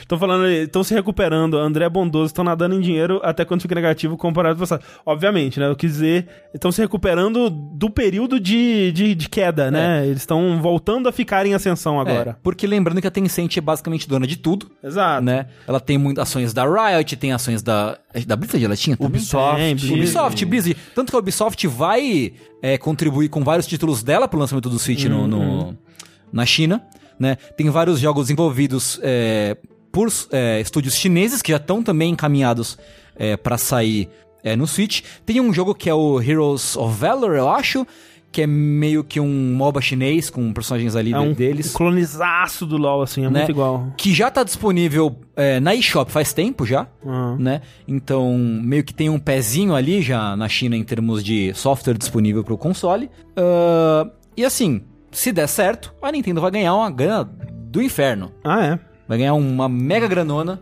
ah, e a gente pode ver, talvez, mais consoles, mais coisas indo pro mercado chinês, que ainda é, é muito grande. E vamos ver a Tencent ficando cada vez mais poderosa. Uau, que medo. Que medo do futuro, é, megas, mega corporações dominando todos nós. Falando em medo, André, vou falar uma coisa aterrorizante agora, hein? Vamos Se lá. preparem. se preparem. Outlast 2. Ah, meu Deus, oh não! Ah, O pior jogo da geração, o quê? Que isso? Pro nível de investimento dele, talvez. É, assim, é muito ruim o Outlast 2, gente. Nossa, Outlast 2 é ruim pra caralho. Um é muito legal. Um é muito legal. Um é um produto do seu tempo. É, e eu fiquei assustado quando eu vi que ele é de 2013. É, eu lembro, ele te rolava um boato de que ele seria o primeiro jogo a usar Unreal 4, e na verdade era só uma versão modificada da 3, eu acho. É, era, era tipo, sei lá, 3.9, um negócio- Isso. era tipo quase 4. E eu, eu fiquei assustado que ele era muito leve que rodava no meu notebook. Olha aí. Que loucura. É. Tinha Uns caras que com pinto de fora que te enfiavam um facão. É. A gente até gravou um Dash na época pra você ver o impacto. É, não, foi. mas porra, ele é um produto do seu tempo numa época que esse tipo de jogo tava causando uma ressurgência nos jogos de terror, né? Sim. A gente passou por muito tempo onde não existia meio que jogo de terror. Eu lembro quando Dead Space lançou, e olha que Dead Space é um puta jogo de ação, assim, né? É, o Dead Space, ele foi um ar fresco nos jogos de terror, né? Não tinha muita coisa mais. É porque assim, teve a Amnesia. Sim. O Amnesia, ele meio que revitalizou o jogo de terror no sentido que, depois do sucesso dele, 90% dos jogos de terror viraram um jogo de terror em primeira pessoa, onde você não tem monstro, você não pode ver, é tudo sobre o oculto e tal, porque é mais barato de produzir assim, né? É mais fácil de produzir assim. E o Outlast, ele veio nessa pegada, mas com um, um pezinho a mais em tipo, não, tem um cara tá aqui, você tem que correr, você vê ele. Então, é um jogo com investimento maior dessa época, assim. Ele tinha muito mais susto, né? Era muito eficaz É. o susto dele. E era muito bonito pra época. Mas tem que. é, O que eu lembro também é que, assim, ele meio que foi um, um pouco o final disso também. Porque eu acho que nessa época já tava meio que saturado desse tipo de jogo. Quando o. Outlast lançou, ele veio que meio que na última leva Mas porque ele desse foi- tipo de jogo. Sim, mas porque ele era muito bem feito pra É. esse tipo de jogo. Sim. E aí depois tiveram outros, assim, mas eu lembro que o próximo passo Era foram o- os jogos que começaram a adicionar combate de volta aos pouquinhos. É, o Alien, por exemplo. Alien Isolation, O exato. Resident Evil 7 anos Sim. depois. Uhum. É, mas de qualquer forma, o Outlast 1, ele foi um grande sucesso de público, de vendas, de crítica. O pessoal que faz stream de jogo de terror abraçou ele, deu muito certo e tal. Teve até a expansão. Então, teve dois, obviamente, saiu em 2017. Eu acho péssimo, não cheguei a terminar ele, mas o estúdio tá aí, né? Ele quer voltar a ter sucesso, ele quer voltar a encher o cu de dinheiro e ele vai fazer um novo Outlast. Uau, parece tão interessante e, e empolgante e promissor. que, é, dessa vez com um twist. Carpado. É, que com. é, que no caso é o Outlast Trials. Que é um jogo co-opzinho dos seus amiguinhos Jesus. de terror. Vou dizer, vou dizer aqui. Me parece muito mais interessante que só fazer um outro jogo no estilo de Outlast 1 e 2. Eu não sei. Porque assim, obviamente, eles não vão estar buscando imersão e jump scare, ou, ou, né, aquela, aquele terror de, de "Uh, meu Deus, fechando o cu. É, mas é, tem como você criar situações tensas envolvendo co-op. Eu acho que é nisso que eles vão trabalhar, tipo, num, numa, numa pegada meio é, jogos mortais, assim, né? Porque o, o que eles falam é. Vai se passar no período da Guerra Fria. É, né? não- eles não dão um ano, só esse período. É. Que, e você vai fazer participar de uns testes, assim, uma coisa meio. Experimentos. É, experimentos é. tipo jogos mortais, tipo, sei lá, um centopeia humano, sei lá. É, umas porra assim. É, a- pela, pela imagem, né? Só mostraram meio que um pôster. Eu acho que eles vão ser meio que prisioneiros, né? Porque mostram três pessoas, o que dá a entender que vai ser um co-op de você mais dois, que é a moda agora, né? É, quatro, eles falam. É, que ok. é, é até quatro pessoas. Porque tem a quarta pessoa que tá em cima Ah, dando uma mãozinha. Caralho, será que vai ser assíncrono? Não sei, acho que não, acho que vai ser. Assíncrono no sentido, desculpa, é de assimétrico? Tipo, ah, tá, uma Um- pessoa. Vai ser que é. nem o, Re- o Resident Evil. É, é, Project Resistance. Isso, é. é. Só que em vez de ser o cara controlando um tudo do mal, um, um cara do bem. Não sei. De qualquer forma, a imagem mostra eles meio com uniforme, com números e letras, né? Como se fossem prisioneiros e coisas do São tipo. uns óculos de é, visão noturna, umas porra assim. É, o VR, será que porra é essa? Não parece algo que existe de verdade. É, me parecem uns óculos de visão, noturna, tipo o Sam Fisher, assim. É, só com um monte de fio passando É, neles. porque é antigo. É. e eles só falaram isso, né? A gente não tem muito contexto do que, que o jogo vai pedir, como Não. é que ele vai ser. Falaram que tem como jogar single player, pra quem quer jogar single player, mas me parece estranho isso também, sabe? Sim. Tipo, se o jogo é co-op, mas pra jogar sozinho, o que, que isso quer dizer sobre o jogo, sabe? Quer dizer que vai ter uma IA bosta. É, então, eu acho que vai ser isso. É tipo, eu, o que eu acho que esse jogo vai ser? Vai ser tipo um, um Portal, onde você vai ter que trabalhar com outras pessoas pra fazer, resolver puzzles e coisas desse tipo, o co-op do Portal, no caso, só que com consequências horríveis, assim, onde vocês é, têm, vocês morrem horrivelmente, são, né, decepados ou qualquer coisa Pessoas peladas correm atrás pessoas de você. peladas correm atrás de você e é, na- o- os stakes, né, o que tá em, o que tá em jogo e, e o, o- o- a tensão do, da situação, que provavelmente vai ter tempo e coisas horríveis acontecendo e tal, é, é o que vai dar mais essa, esse desespero no, no que vocês vão ter que fazer. É uma coisa meio, pode ser uma coisa meio escape room também. Eu acho Pode. que me parece muito mais interessante, cara. Assim, eu, eu não sou fã de jogo de multiplayer, mas pelo menos eles não estão fazendo só outro jogo onde você corre por aí com uma câmera no meio do mato. É, agora que você falou dessa forma, talvez ele seja. de- dependendo de como eles vão tocar o Sim. negócio, talvez seja realmente Porque, interessante. assim, eu espero que eles não sejam burros a ponto de querer criar imersão e ambientação, porque não, não tem jeito de fazer isso com o É, multiplayer. Mas o textinho que eles mostraram é mais ou menos isso, né? Que tipo, a gente quer fazer é, um jogo tão tenso e apreensivo quanto aquele, só que no multiplayer. É, então, tenso e apreensivo, eu acho que eles conseguem fazer com essas situações de "Ah, vamos lá, a gente vai conseguir, será que a gente não vai? Ah, meu Deus do céu. É tipo mais desespero do que qualquer outra coisa, tipo assim, o né? quê? Tipo o, o jogo da bomba lá, do... O é, Keep Talking. Keep, Ta- é, keep Talking. É, não, é. Uma situação, eu consigo ver aquilo, sabe? Tipo, o tempo tá acabando, vamos lá, meu Deus do céu, socorro! É. E aí todo mundo morre. Sim. Aí aparece alguém pelado e morre. Parece alguém pelado. Alguém, alguém pelado enfia o facão em você e você morre, todo É, mundo morre. Pois é. Assim, depois do Outlet 2, eu tô com zero esperança nesse estúdio. Vamos ver o que vai vir por aí, mas eu não tenho. É o cachorro. Muito interesse, não. Não dá pra saber o que vem por aí. Exatamente. É. Mas ainda no mundo de terror, já que estamos falando aí de clássicos do survival horror. Pois é, é, nessa onda de revitalizar grandes clássicos, né? E aí, vindo de um jogo que deu muito certo, um número 2 que deu muito certo, diferente do, É do Outlast, né? É, vazou, né? Pobre Capcom. Os caras não escapam de uma, né? Pelo amor de Deus. Vazou que teremos aí Resident Evil 3 Remake. Ai, meu Deus do Assim céu. como tivemos o 2. Olha só. Quem Que- poderia imaginar? Quem poderia imaginar, depois de um jogo que vendeu milhões de cópias e ganhou, rendeu muito dinheiro a Capcom, quem diria que eles repetiriam a fórmula na sequência, não é verdade? E que é bem possível que leve um jogo do ano ainda É possível, cima, é bem né? possível.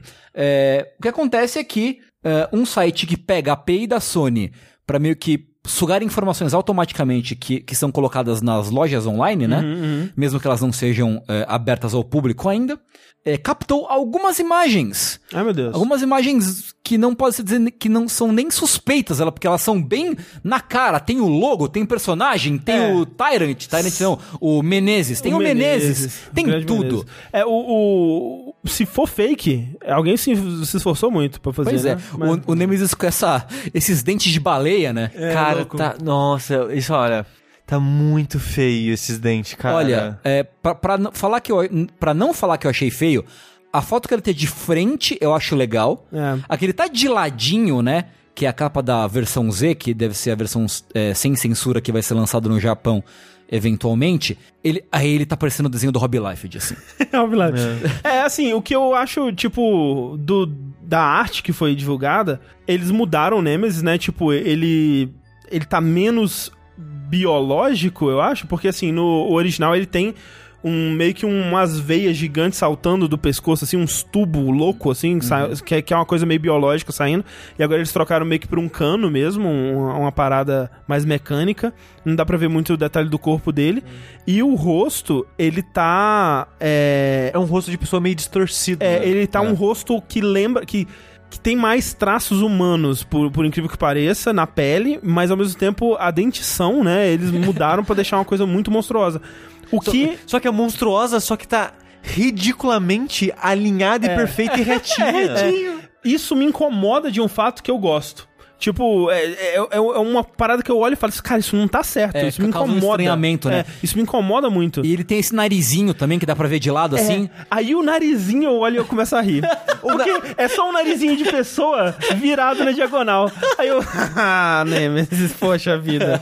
O nariz eu gosto. É, eu, a gente tá ao contrário, É, então. O dente pra mim não cola, porque eu fui ver antes como é que era e era meio que dente mais de pessoa, sabe? Ele tem curvinhas e detalhes e tal, só que maiores. Peraí, o, o original não tem. Ele não tem. Ah, você tá falando do dente. É, do Ah, ok, dente, tô falando ok. do dente, do dente. Ele não tinha narizinho. É, então, ele não tem É. nariz, é o original. O negócio desse é que os dentes são tipo teclas de piano, são todos ridiculamente retos. Compridas. E, e compridos. É, e é muito feio, cara. Eu acho, bem, eu acho bem feio de uma forma que eu aprovo, assim, eu acho que tá da hora. Eu gosto, eu gosto. Agora, isso me leva a uma coisa que eles estão mexendo muito mais nesse do que eles mexeram no 2, aparentemente, né? Uhum. Pelo design do Nemesis e o que a gente vê da Jill e possivelmente Carlos, né? Imagino. É, eu, eu acho que o Carlos parece bem, né? Porque o que, o que apareceu realmente foi. Ah, o que talvez parece ser a, a capa do jogo da PSN, provavelmente, Aham, né? Que é aquela imagem meio Quadrada. é, quad- quadrada com o logo e a, e a imagem e tal. É, a capa da versão Z, sem censura, é só o Menezes de ladinho, assim, né? Sim. Uh, e aí tem a Jill com a roupa do Resident Evil 3, né? É, mas é legal porque, assim como eles fizeram com o 2, você, sa- você entende que é a Jill, mas Sim. não é o rosto clássico dela dos outros Sim, jogos. sim. É, e também não é a roupa dela dos outros jogos, né? Porque é, é como eles fizeram com a Claire ou até com o Leon. Tipo, eles pegaram aquela roupa meio anime deles, meio exageradona, né? super colorida e tal. E transformaram ela numa roupa que alguém usaria. Sim. E eles fizeram a mesma coisa com a Jill, porque uma das coisas que eles sempre tiveram que justificar, cara, por que a Jill tá com uma mini saia e É, um e top. tomara que caia, um É, um tomara que caia no apocalipse zumbi, né? Sendo que ela, porra, ela é a Jill, sabe? Uhum. E aqui eles, né, estão dando um, meio que um- uma, uma melhorada nisso, que é tipo, você olha pra ela, é aquela roupa azul da Jill, Uhum. mas ela tem alcinha, né? uma- é mais uma camiseta mesmo, assim, então é, é legal. E o Carlos. Mu- Mudou bastante bem o visual diferente. do Carlos, né? Não, ele virou o Ichiban do Yakuza 7. verdade. É, isso que é estranho pra mim, porque assim, o Carlos do original, é, né. É, teoricamente ele é um personagem brasileiro, ele chama Carlos Oliveira, Uhum. ou, ou, ou latino, né? é, vai, vai saber. Eu acho que ele é especificamente brasileiro, se não É, a talvez seja brasileiro. É, e ele não se parece em nada com um brasileiro, né? Tipo, você olha pra ele, o Carlos ele parece mais tipo um o Ken da Barbie, sabe? Basicamente assim. Não que esse cara se pareça com um brasileiro, porque ele realmente parece que. na- a imagem ela tá pequena, não dá pra ver muito bem, mas ele realmente parece ter uns traços orientais, assim. Mas. Eu, eu gosto deles estarem. eu- Porque o design original do Carlos, ele não tem nada. Ele é realmente. Ele é o Ken da Barbie. Ele não tem nenhum traço chamativo, assim. E. É. Eu, eu, eu, eu aprovo eles estarem mudando. Espero que quando a gente vê o personagem mais de perto, ele tenha mais traços latinos no rosto dele e tal. Isso seria interessante, mas vamos ver. É tipo, a Jill dá uma certa estranheza porque ela é muito diferente do que a gente tá acostumado. Mas vai ser igual o... O dois mesmo. O 2, é porque quando Ah. a gente viu a primeira vez, pelo menos eu, quando vi pela primeira vez o Leon e a Claire, eu fiquei meio... É, o Leon não parecia muito, né? Ele tinha aquele furinho aqui. É, Mas, mas jogando, tipo, Ah. aquele é meu Leon agora. Sim, É, não, sim, sim, com sim, certeza. Sabe? Então quando a gente for jogar o 3, provavelmente vai estar... a gente vai acostumar. O negócio é que o André falou algo no começo que eu senti um pouco, assim, que tipo, nossa, parece que eles estão mudando mais do que o 2 mudava, porque o 2 parecia bem mais fiel, né? Eu tenho medo de não ser mais a, a mesma equipe, sabe?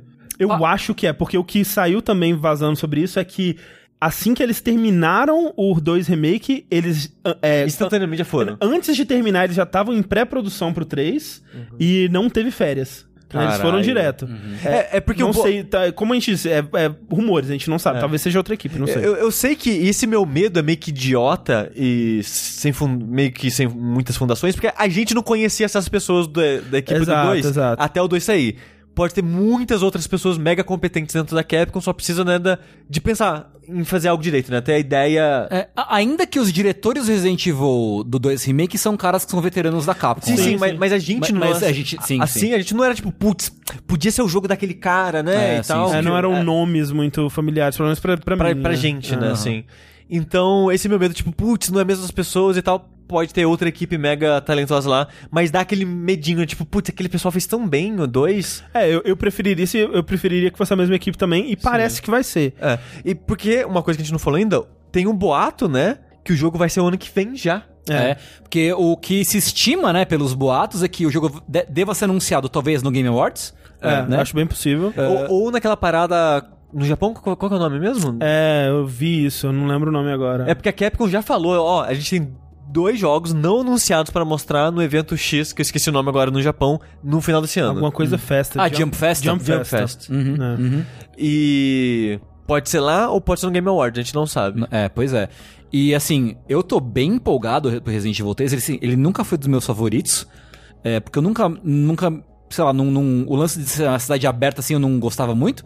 Mas eu acho que o, o 2 criou uma base tão sólida Sim. que eu acho que o 3 tá me empolgando bastante, assim. É, eu fico curioso pra ver o que, que eles vão fazer, assim, em questão de mudança e em relação à estrutura do 3, porque realmente a estrutura do 3, eles podem simplesmente fazer como ela era no no, do- no, no original, que era é ela é menos interessante pra mim porque você tá constantemente mudando de cenário, né? Então, ela tem menos aquela coisa no 2 de, de você revisitar o mesmo cenário várias vezes em momentos diferentes, que, eu- que é algo que eu gosto muito em Resident Evil.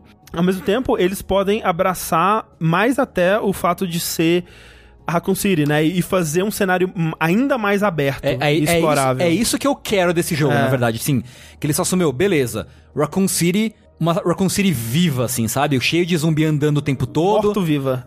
Ah! Que não seja um beco gigante. Exato, que não seja um beco gigante, é. E você tenha que tomar cuidado na hora de andar pela cidade. Sim, ou sim. que se você, sei lá, dá um tiro numa, numa rua, os zumbis das- da, da área toda vão vir pra cima de você. Nem, nem que eles façam, tipo, cara, um quarteirão, sabe? Sim, sim. Ali tem o RPD aqui e um quarteirão na frente dele que você possa explorar e aí entrar nas lojinhas e aí vai ter as lojinhas que você é, realmente entra eventualmente no, no 3, né? Aquele restaurante, aquela uma parada de jornal, né? É, assim. é. E isso, e cara, isso pra mim seria animal, assim. É, tipo, na época eu gostava bastante do Resident Evil 3. Hoje em dia, quando eu revisito ele, que eu começo a ver os problemas dele, do É. quão ele não encaixa os puzzles dele no mundo, não, faz sentido não. nenhum. E ele tem uma pegada mais linear, né? De, de uma Sim. progressão mais linear, assim. É toda a progressão dele eu acho meio estranha agora em retrospecto.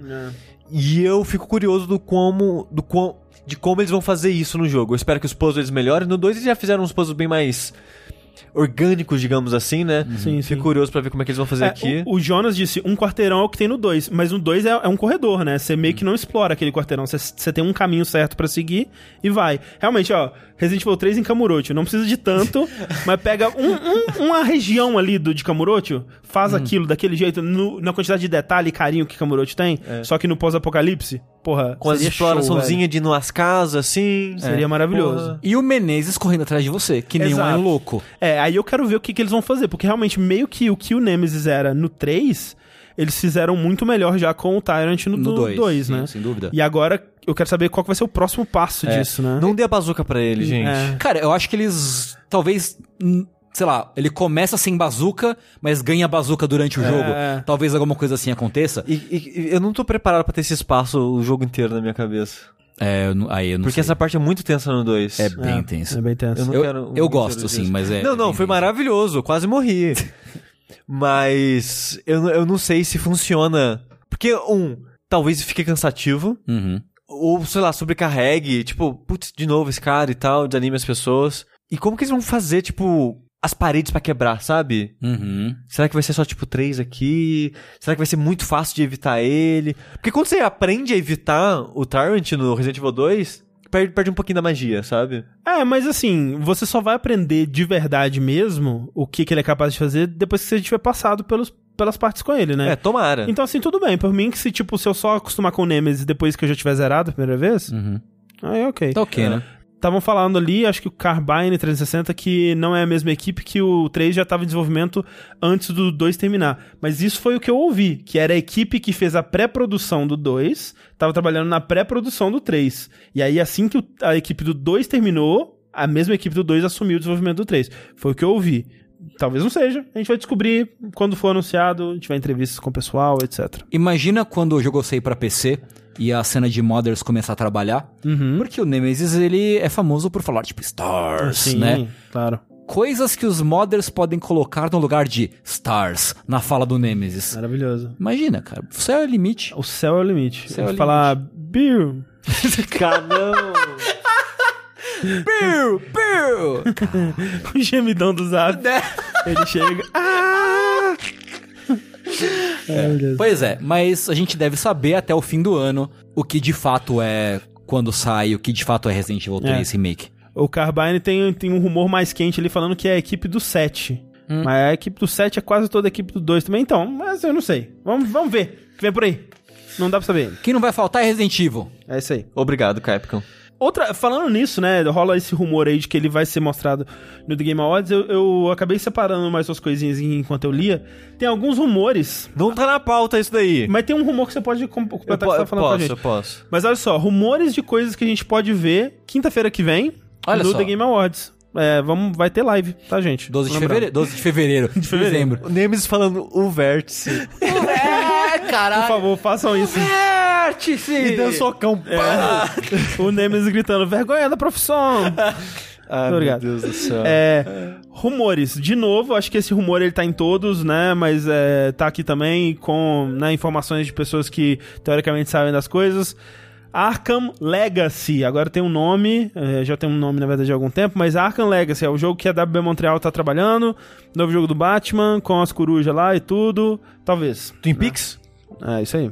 Tem também um rapaz aí que vaza as coisas da Activision, ele já vazou coisas com é, certidão no passado. É, um- acho que o nome dele é Wabi Sabi, um negócio assim. Aí você sabe. Ele sabe das coisas. Louco. Ele diz que vai ter duas coisas da Activision no Game Awards. Uma é um novo projeto do Crash, que não vai ser remake, vai ser uma nova coisa do Crash que eles estão desenvolvendo.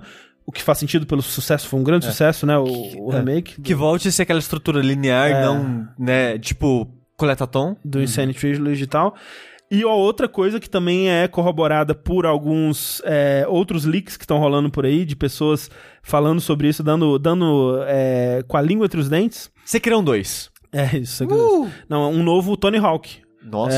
Caralho, aí sim, hein? É, porque alguém, uma, uma skatista é, atual, né, falou que, que vai estar no próximo jogo do Tony Hawk.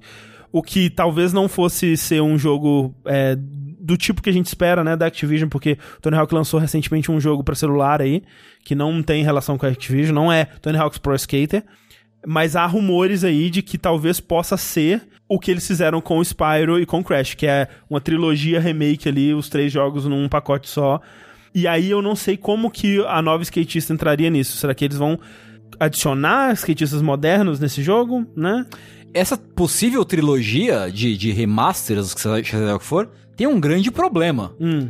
que é a trilha sonora. Não, é. A trilha sonora tem que estar intacta. Pelo amor de... Porque É. assim, eu já fui magoado antes pelo Crazy Taxi, Porra, quando não. relançaram. Sem condição. Cara, eu não, eu não suportaria jogar Tony Hawk 2 sem Superman do Goldfinger. Aquele remake do 1, eles trocaram as músicas todas. Trocaram? Não, trocaram tudo, não. Só algumas que eles não conseguiram. Ok. Mas é, Superman do Gold- Goldfinger, que é do 1, inclusive. É do... Perdão. É, mas sim, ela tava lá porque, porra, como é que você vai jogar Tony Hawk 1 sem Superman?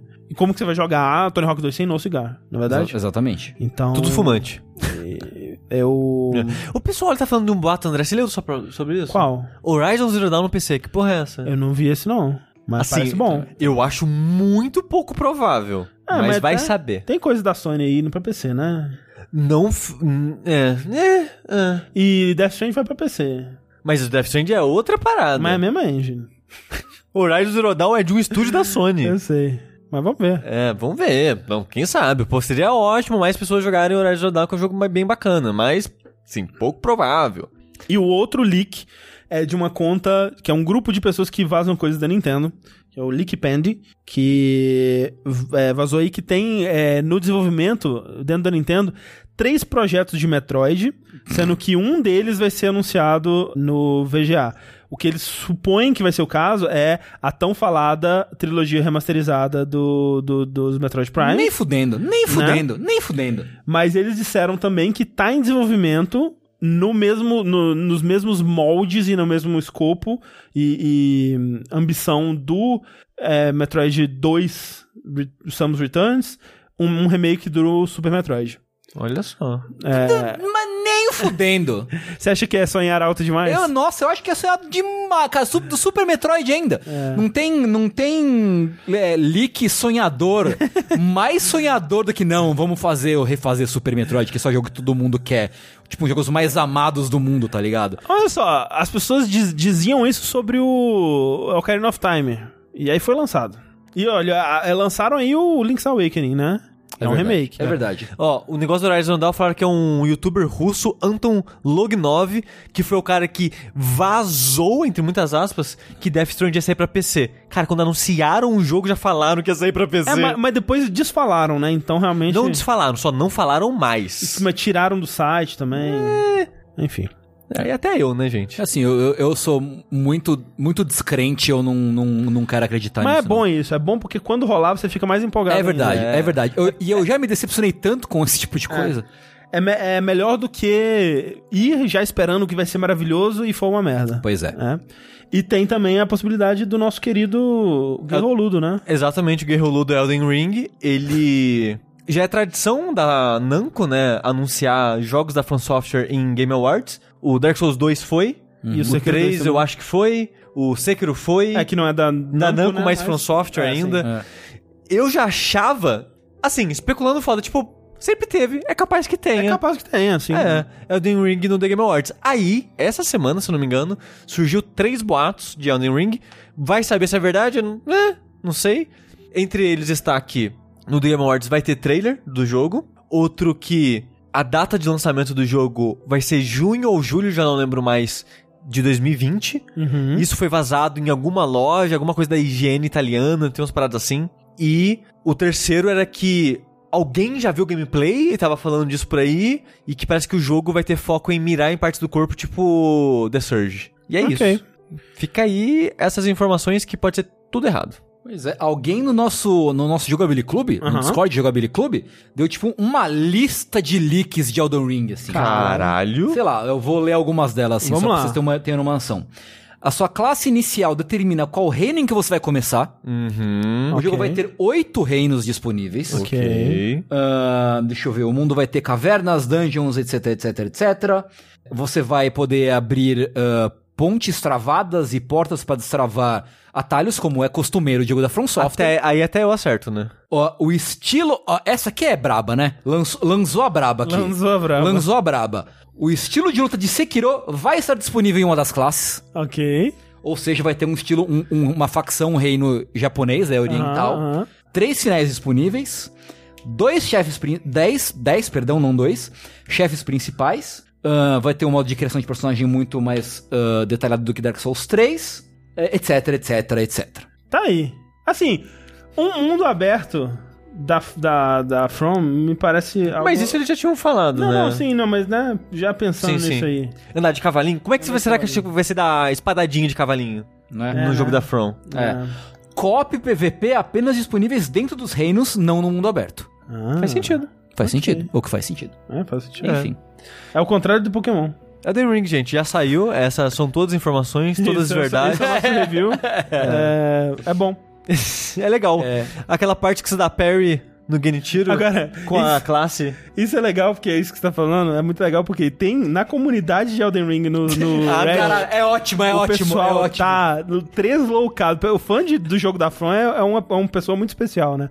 E o pessoal, eles estão criando a lore do jogo antes dele lançar.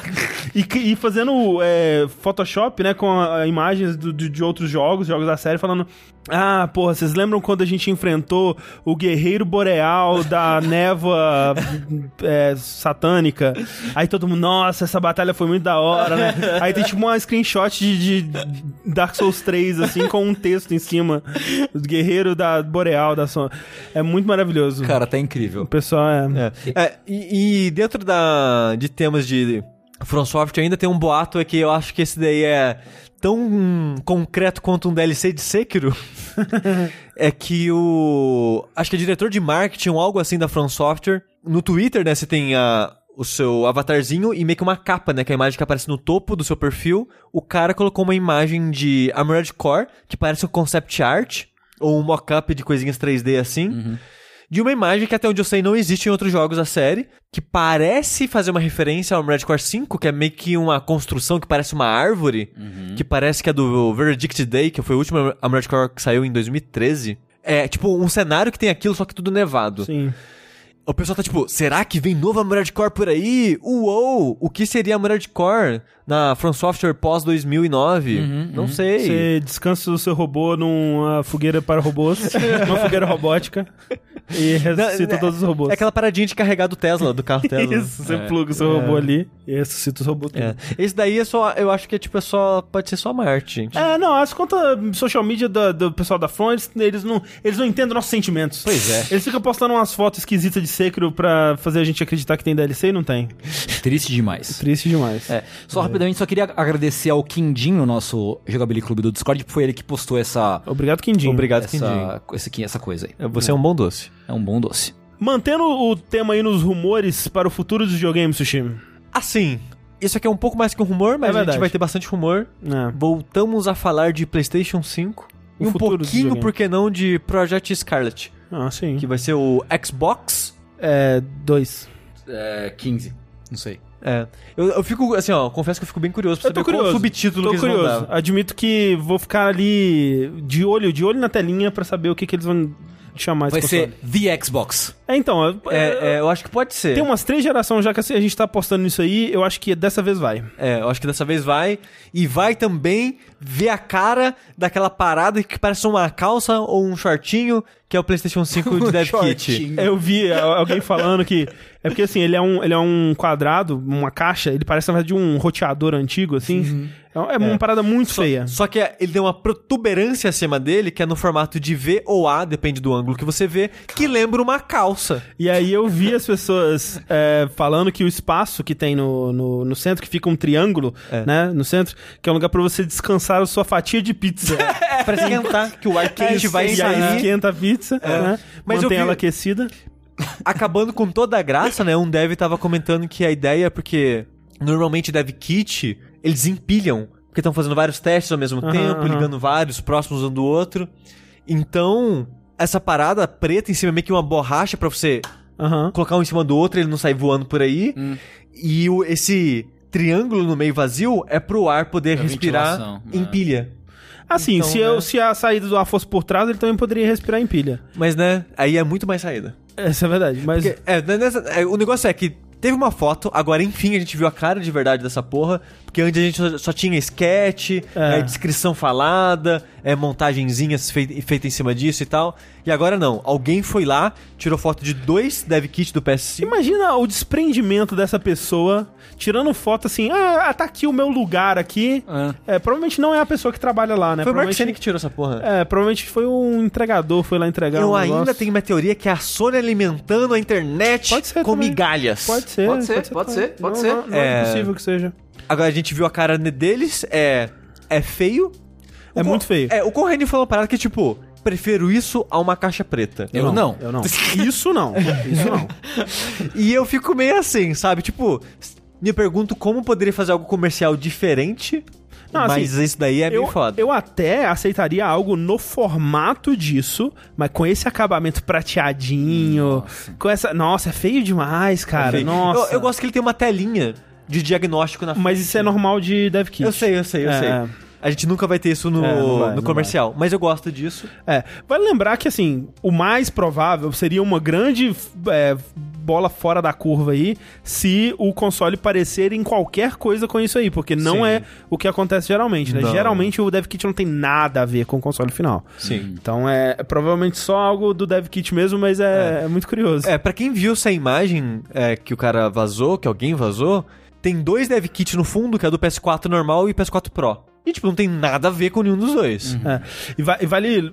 é, agora que é, é legal também porque a gente dá pra ter uma noção melhor da escala, né? Porque agora a gente consegue ver onde é a entrada do CD e a gente consegue ver também o, o controle em cima. E, velho, é um trambolhaço, É, velho. é maior que o Shone. É, é uma parada, assim, gigantesca. Sim. E como dev kit costuma ser.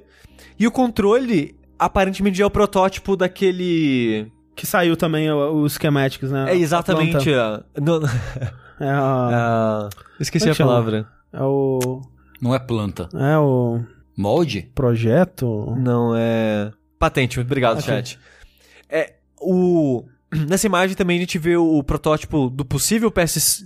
do DualShock 5, que ele já lembra um pouco a patente. Ah. Que a tela de toque dele não é aquela mais que tem aquela curvinha, né? Touchpad, você sempre fala touchpad. Exato, caralho.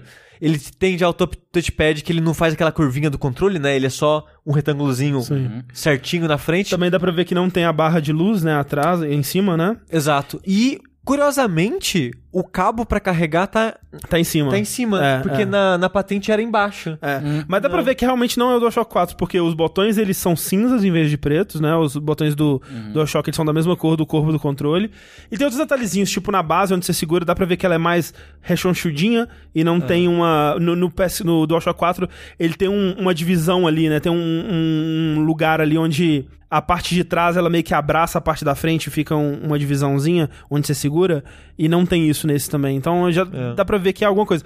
Tal- possivelmente um protótipo, possivelmente não seja exatamente assim que vai chegar, mas não é o DualShock é, 4, definitivamente. Sim. E é isso, a gente viu a cara do DevKit, enfim. Não vai ter nada a ver com isso a versão final, Mas, mas... é curioso. É interessante. É Sim. legal de acompanhar, é legal de ver os, os dev kits dos consoles antigos e tal. Eu, eu acho que esse PS5 é o console mais vazado que eu acompanhei, assim, desde que eu acompanho seja. de perto. Ismael Rodrigo disse que os botões do controle do Slim são cinzas, então aí eu realmente não sei. Não sei. Mas eu acho que eu não consigo lembrar, pelo menos, de um console mais vazado do que esse, assim. De, de fotos, informações e. Talvez o Wii U. O Wii U vazou bastante na época do Project Café. Ah. Ele vazou Caralho, bastante. Project Café, velho. Que loucura. Ele vazou, vazou bastante coisa sobre o Wii U antes do lançamento. É bizarro como a gente esquece essas paradas, né? É. Tipo, eu tava vendo, alguém postou aquela maravilhosa piada que eu fiz num vídeo nosso falando sobre o Nintendo NX. Uhum. As pessoas não se lembram mais que o Switch um dia foi chamado de Nintendo NX, né? E É, que o- que Kinect um dia foi chamado de Project Natal. Cara, Project Natal, né? Que o Dreamcast foi o Katana. É, que o PS4 foi o Orbis, né? Né? É. O- Tem gente no chat falando, cara, vocês estão viajando, isso é o DualShock 4. Gente, não tem a luz. Até o touchpad é diferente. Tipo, ele é, muito semelhante? É, mas ele é diferente. Mas quando essa, essa imagem vazou, começaram a surgir especulações do Scarlet, né? Porque o pessoal, ok, vários estúdios já estão recebendo o dev kit do PlayStation 5, ao ponto de estar vazando nesse nível, né, as imagens. E o Scarlet, o pessoal não tá recebendo, ninguém tá falando nada. Quando falam estúdios diferentes, fontes diferentes dão informações diferentes, né? Tem gente que fala não que tá de boa, tem gente que fala não, tipo, ninguém tá recebendo nada. E coincidentemente ou não, hoje, no dia da gravação desse podcast, na quarta-feira da semana que ele vai sair, é Jason Schreier, Sempre ele. o único jornalista da indústria de videogames, é, ele acionou as fontes dele e falou um pouquinho, né, do Project Scarlet. Ele descobriu, digamos assim, que ain- a Microsoft ainda está trabalhando no Xbox versão mais baratinha, sem, sem disco, assim como eles fizeram, né, com o Xbox One sem disco, que teve uma venda muito boa é, agora na Black Friday nos Estados Unidos, o que Tá, mostra o- que o público tem interesse num console mais barato sem disco. Xbox One SED. Sede. E eu vi algumas pessoas falando, nossa, cara, que burro isso, tipo, não, va- não faz sentido, por que, que a Microsoft vai fazer isso? Cara, se o Xbox Pro, digamos assim, e o PlayStation 5 realmente custarem 500 dólares, é bastante dinheiro. Fazer uma versão, sei lá, de 400 dólares que seja um pouquinho inferior, que o que também seria menos potente, né? Levemente menos potente. Sem disco, eu acho total viável, sabe? É, um- é uma parada interessante que vai ter muito público. Sim. Porque principalmente com Game Pass. Com Game Pass você tem muito mais incentivo em não precisar de disco, sabe? Você assina o plano e, cara, você tem jogo pra caralho pra jogar, vai ter retrocompatibilidade. O que isso me deixa preocupado, na verdade, é do preço do console principal ser tão alto que eles estão já pensando nessa alternativa Ah. como um jeito de aplacar um pouco isso, assim. Porque a gente já sabe que, né, vai ser muito caro, ambos, né? Sim. Mas talvez, dado é, declarações do Phil Spencer que né, ele, ele quer que o console não eh, seja competitivo, mas em outras declarações ele já deu que ele quer que o console vai ser né, uma, uma máquina também, como foi o Xbox One X. Se eles estiverem planejando é, um salto desse tipo pro próximo console, pode ser que ele venha aí custando até mais, né? E aí vem essa necessidade de você ter uma segunda opção mais acessível pra quem não é tão interessado assim no, na parte top de linha da parada. É, eu acho interessante porque meio que essa já é uma prática usada em outros setores de tecnologia, né? Tipo Sim. celular, computador, notebook, sei lá, né? Aham. Que você sempre tem, né, o modelo, os modelos top, tops e os modelos de entrada e tudo mais. E acho que talvez a, a- o lance, o pulo do gato da geração nova seja tipo eles tentarem ou a gente, sei lá, mudar o jeito que a gente enxerga videogame enquanto produto, que tipo, OK, que assim, sei lá, celular, por exemplo. Eu não compro celular topo de linha. Talvez a gente tenha que começar a ver videogame assim também, tipo, ah, tem um top de linha que eu não vou comprar, que É, eu é. sei que eu não vou comprar. Até placa de vídeo, né? Placa de vídeo, É, né? Mas então eu vou vendo pra baixo o que que tem. Tipo, ok, É. eu vou ter uma experiência similar à- àquela, não igual, mas eu vou pagar menos também e tá tudo bem, sabe? O, o negócio Sei é que eu, eu sinto que é, separar muito os consoles tira uma das vantagens do console, que é Sim. uma arquitetura fechada, que você vai aprender a programar pra ela, você vai conseguir otimizar muito mais do que um PC. É, então, é isso que é a parada triste pra mim, porque você tendo essas, essas opções mais fracas, né? Elas, de uma forma ou de outra, vão limitar o que é possível na mais forte, né? Porque se o mesmo jogo tem que rodar em todas, tudo bem, no começo, né? Vai ser questão de, ah, esse aqui tá rodando com tudo no máximo, esse aqui tá rodando com tudo no mínimo. Mas no final de uma geração, ou co- como normalmente costumava ser, pelo menos, os desenvolvedores eles tiravam tudo que o console tinha pra oferecer, né? E não vai ser mais possível, né? Porque ele não vai poder tirar tudo que o top de linha vai ter pra oferecer, porque eles vão ter que fazer isso também rodar no mais fraco, Sim. né? Então É. é. triste isso. É, então, essa é a parte ruim pra mim. Então eu acho que se eles dividirem em dois, assim, eu acho ok até. Se começarem a dividir muito, eu acho que posso- pode ser problemático. Tipo, tem esse mais barato, tem o Xbox que lançar e, tipo, dois anos depois um Pro dele. Aí, tipo, ac- acaba tendo três camadas e tal. Mas, uma das coisas que o Jason Schreier fa- fala no artigo dele é que, como foi falado na, na E3, que eles estão visando o próximo Xbox pra rodar jogos nativamente em 4K 60 frames, essa versão mais barata, que vai ser menos potente pra justificar né, o preço mais barato. Porque só tirar o disco realmente não vai baratear tanto assim, né? O leitor. Eu acho que ela vai vir sem SSD. Vai vir com SSD, É, fala no texto, sim. mas ele vai ser menos potente e o foco dele, né, a meta dele é rodar jogos a 400 1440p Uhum. de resolução, que hoje em dia chamam de 2K por algum motivo, ok? É metade de, 4, 60 frames. metade de 4K. Enquanto isso, o PlayStation 4 a gente não ouviu nada disso. Talvez também tenha essas duas versões, vai saber. E também teve outras informações disso de os dev kits não estão chegando no- nos devs ainda, só meia dúzia, né? Só uns caras um gato pingado que tem. Isso vai estar foda. Será que isso vai atrapalhar o lançamento? O James Schreier comenta né, que tipo, não, o Xbox One também foi assim. Também meio, foi meio que atrasado, também demorou pra chegar pros devs. É, o, o Xbox One, ele. ele o, na, na geração passada. Na, na geração atual, o PS4 também ele tava mais avançado, né? No, no- nessa parte de mandar dev kits e tal. E o, o Xbox One ele chegou mais ali. é, mais hot, né? Como eles chamam. Tipo, já acabou de sair da, da, da fábrica e já tá indo pras lojas pra ser vendido, né? Tipo, foi mais em cima da hora, assim. E pra se defender disso tudo, Phil Spencer hoje tweetou: Já tô com Scarlet em casa, tô jogando aqui e é muito foda, gente. É, se tornou meu console favorito, disse Phil Spencer, chefe da divisão do Xbox na Microsoft. Ah, muito obrigado, Phil Spencer. Fico feliz com o seu comentário. Agora sim. Agora eu já sei qual eu vou comprar. É. Mas eu acho que eu sinto que foi muito isso, tipo, ah, porra, será que tá, estão fazendo? Será que tá andando? Ele, não, não, já tá aqui em casa já, É, gente. tô aqui, Eu tô aqui, tô aqui, eu jogando aqui, ó. Tô aqui ó, com eles. Não, ó. ti- eu não tiro foto porque não deixaram. mas É, eu, eu é. tiraria. Jogando com o meu controle Elite 2. Pode comprar essa porra de 200 dólares aí, gente. Tô aqui jogando é, é, Street Fighter XV. Isso. eu fui na casa do meu tio e tinha Street Fighter XV lá. Ele É. trabalha na Nintendo. É, Mas é isso, consoles estão vindo. né? É uma medo. realidade. É, e três anos que vem vai ser uma coisa. Vai ser uma coisa. Pois é. No momento, Sushi, No momento. Se você tivesse, e, e Tengu também, se vocês tivessem que, sem saber, com as informações que a gente tem agora, Uhum. colocar o seu dinheiro, que não sei se vocês têm, mas supondo que vocês tenham, Aham. o dinheiro pra um console. Se tivesse que colocar ele na caixinha agora pra guardar, pra ser usado quando lançar. Sem informação, sem, né, com as informações do momento, em qual vocês colocariam? PS5. E PS5.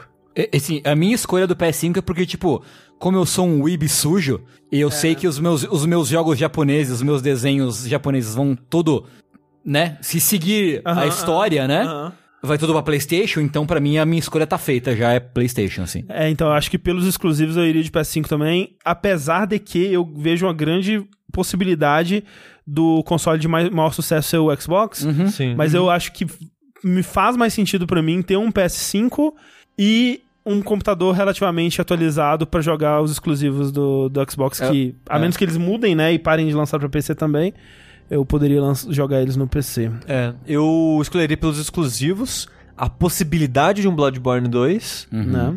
É, o boato de, que- de ter um Demon Souls remake no lançamento dele. Uhum. E eu já tô preso no ecossistema, né? É, e outra coisa que falaram ali é porque a gente também recebe os jogos. Isso é, isso é verdade, assim, porque o, o Game Pass ele é um fator muito importante, especialmente para aqui no Brasil, né? Sim. Pra você ter muitos jogos por um preço Não, é. Eu, acessível. do que a gente sabe hoje em dia, eu acho que a escolha mais acertada seria o próximo Xbox, do quão amigável tá sendo o Game Pass. Eu comentei no vértice passado de notícia, tipo, ah, eu queria que eles avisassem. Várias pessoas vieram falar pra mim que tem uma aba de jogos que estão pra sair, Ah, não é fácil de ver, ótima essa transparência deles.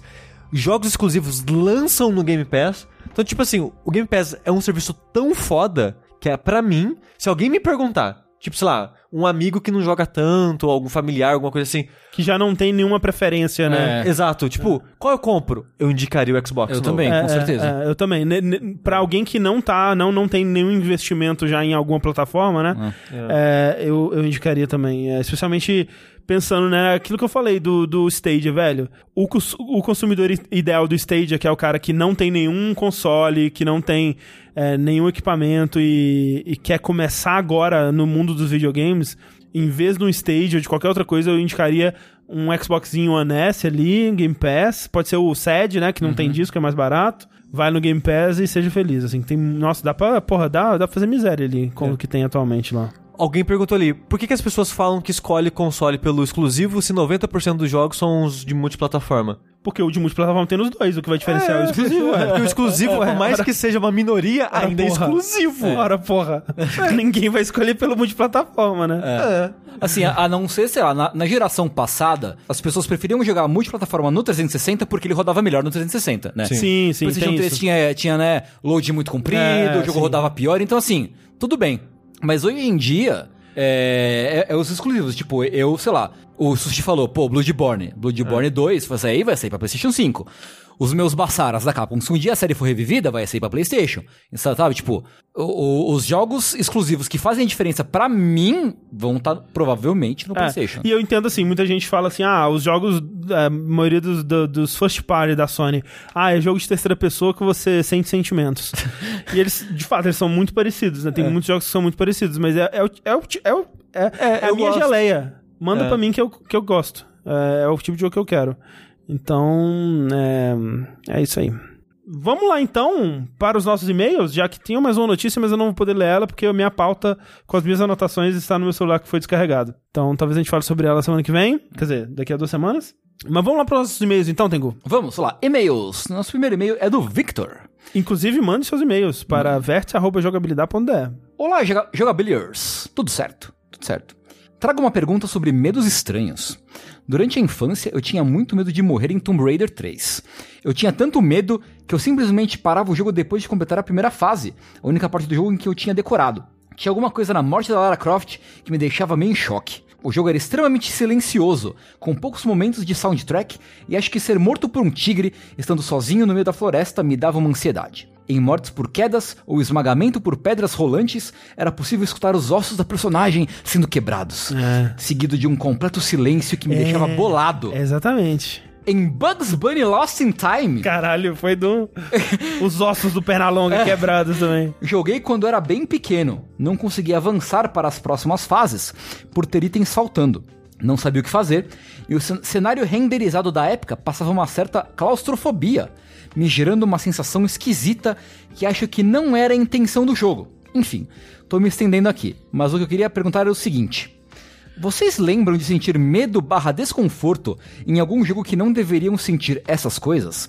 Pode ser na infância ou atualmente até. Abraços e continuem um ótimo trabalho. Eu queria dizer que eu totalmente compartilho dele do desconforto com o Tomb Raider. Acho que não me fazia não jogar, mas era aquela coisa, eu não quero morrer pelo quão horrível é. Tipo, você cai, quebra, tipo, dá um som de osso quebrando e ela cai inerte, assim, sabe? Tipo, plá, não é mais uma pessoa, deixou de ser, é apenas um. E aí o, o, silen- o silêncio, tipo, tá, lá, ah, corre, pref, e o silêncio. Em contrapartida, eu adorava dar o comando de dar ponta na pedra e morrer.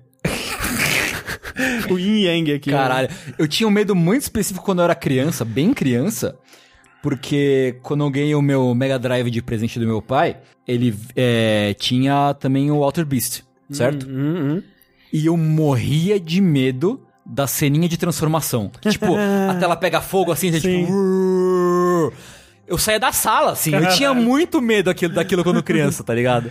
Caralho. Depois eu não lembro de mais nada que tenha me dado muito medo, mas, cara, essa memória é tão, tão vívida pra mim, assim, tão límpida. Assim, é que ele falou especificamente de jogos que não deviam é, dar esse tipo de medo, né? É. Porque, assim, se for pra jogo de terror, velho, Assim, hoje eu sou é, super corajoso em comparação com o que eu já fui.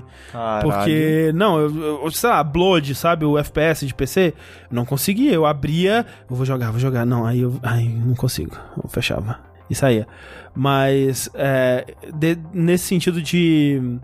De, de, de ser é, não, não esperado, né? O, o- a ansiedade. Talvez, sei lá, é, quando você tá mo- morrendo afogado no Sonic, Uhum. essas coisas, mas também é, é um momento que é pra ser tenso, né? Não sei. Um jogo que, que não é pra deixar tenso, mas me deixa, me deixa desconfortável é o Zelda Maj é, Majora's Mask, não, perdão. O Twilight Princess. Twilight Princess? Tudo né? no jogo me deixa muito desconfortável, Por quê? assim. Você sabe?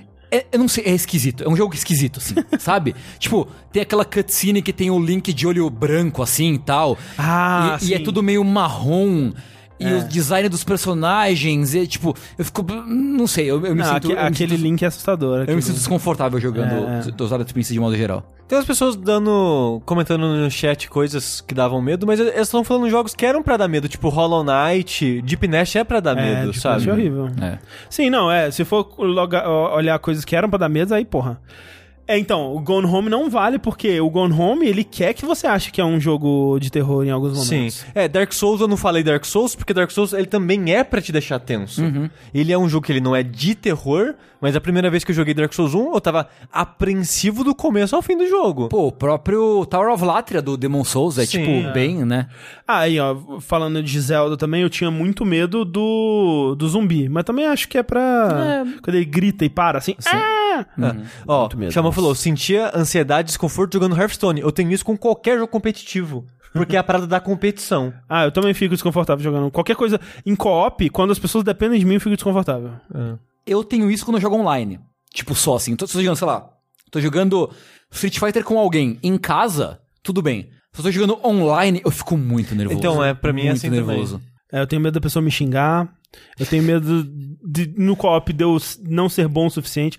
Cara, eu fui jogar o Remnant for the Ashes. Uhum. Eu entrei no mundo de alguém. Eu morri uma vez eu fechei o jogo. Porque eu morri muito rápido. Deu vergonha, Deu assim? vergonha e eu fechei o jogo. E eu nunca mais abri. Deu ressaca moral de ser ruim É, no jogo. Ó, Isso. o Thales você falou, hoje em dia eu só jogo Hearthstone na aventura. É tipo eu, eu só jogo as paradas single player e agora o Battlegrounds. Exato. Assim, já pensou jogando LoL? É, cara, é por isso eu nunca, nunca na minha vida vou jogar um MOBA online, assim, no, no- on the wild, sabe? In the wild, assim. É porque eu tenho medo das pessoas. As pessoas vão me xingar. Pois é. Tenho medo. É, mas acho que eu nunca senti medo ou desconforto em jogos que não eram pra ter. Próximo e-mail aqui foi mandado pela Scarlett Laureano. Ela diz o seguinte: Ei, gente, tudo bom? Esse é o meu primeiro e-mail da vida para um podcast. olha só. Para um ok, podcast. ok, Ah. ok. É porque é jovem também, né? Jovem não conhece. pensava, tenho seis anos, como é que eu vim parar aqui? Escuto vocês desde 2017, quando estava numa fase bem ruim, e vocês estiveram comigo pela minha transição de uma faculdade para outra, de uma cidade para outra, e de uma vida para outra. Obrigada.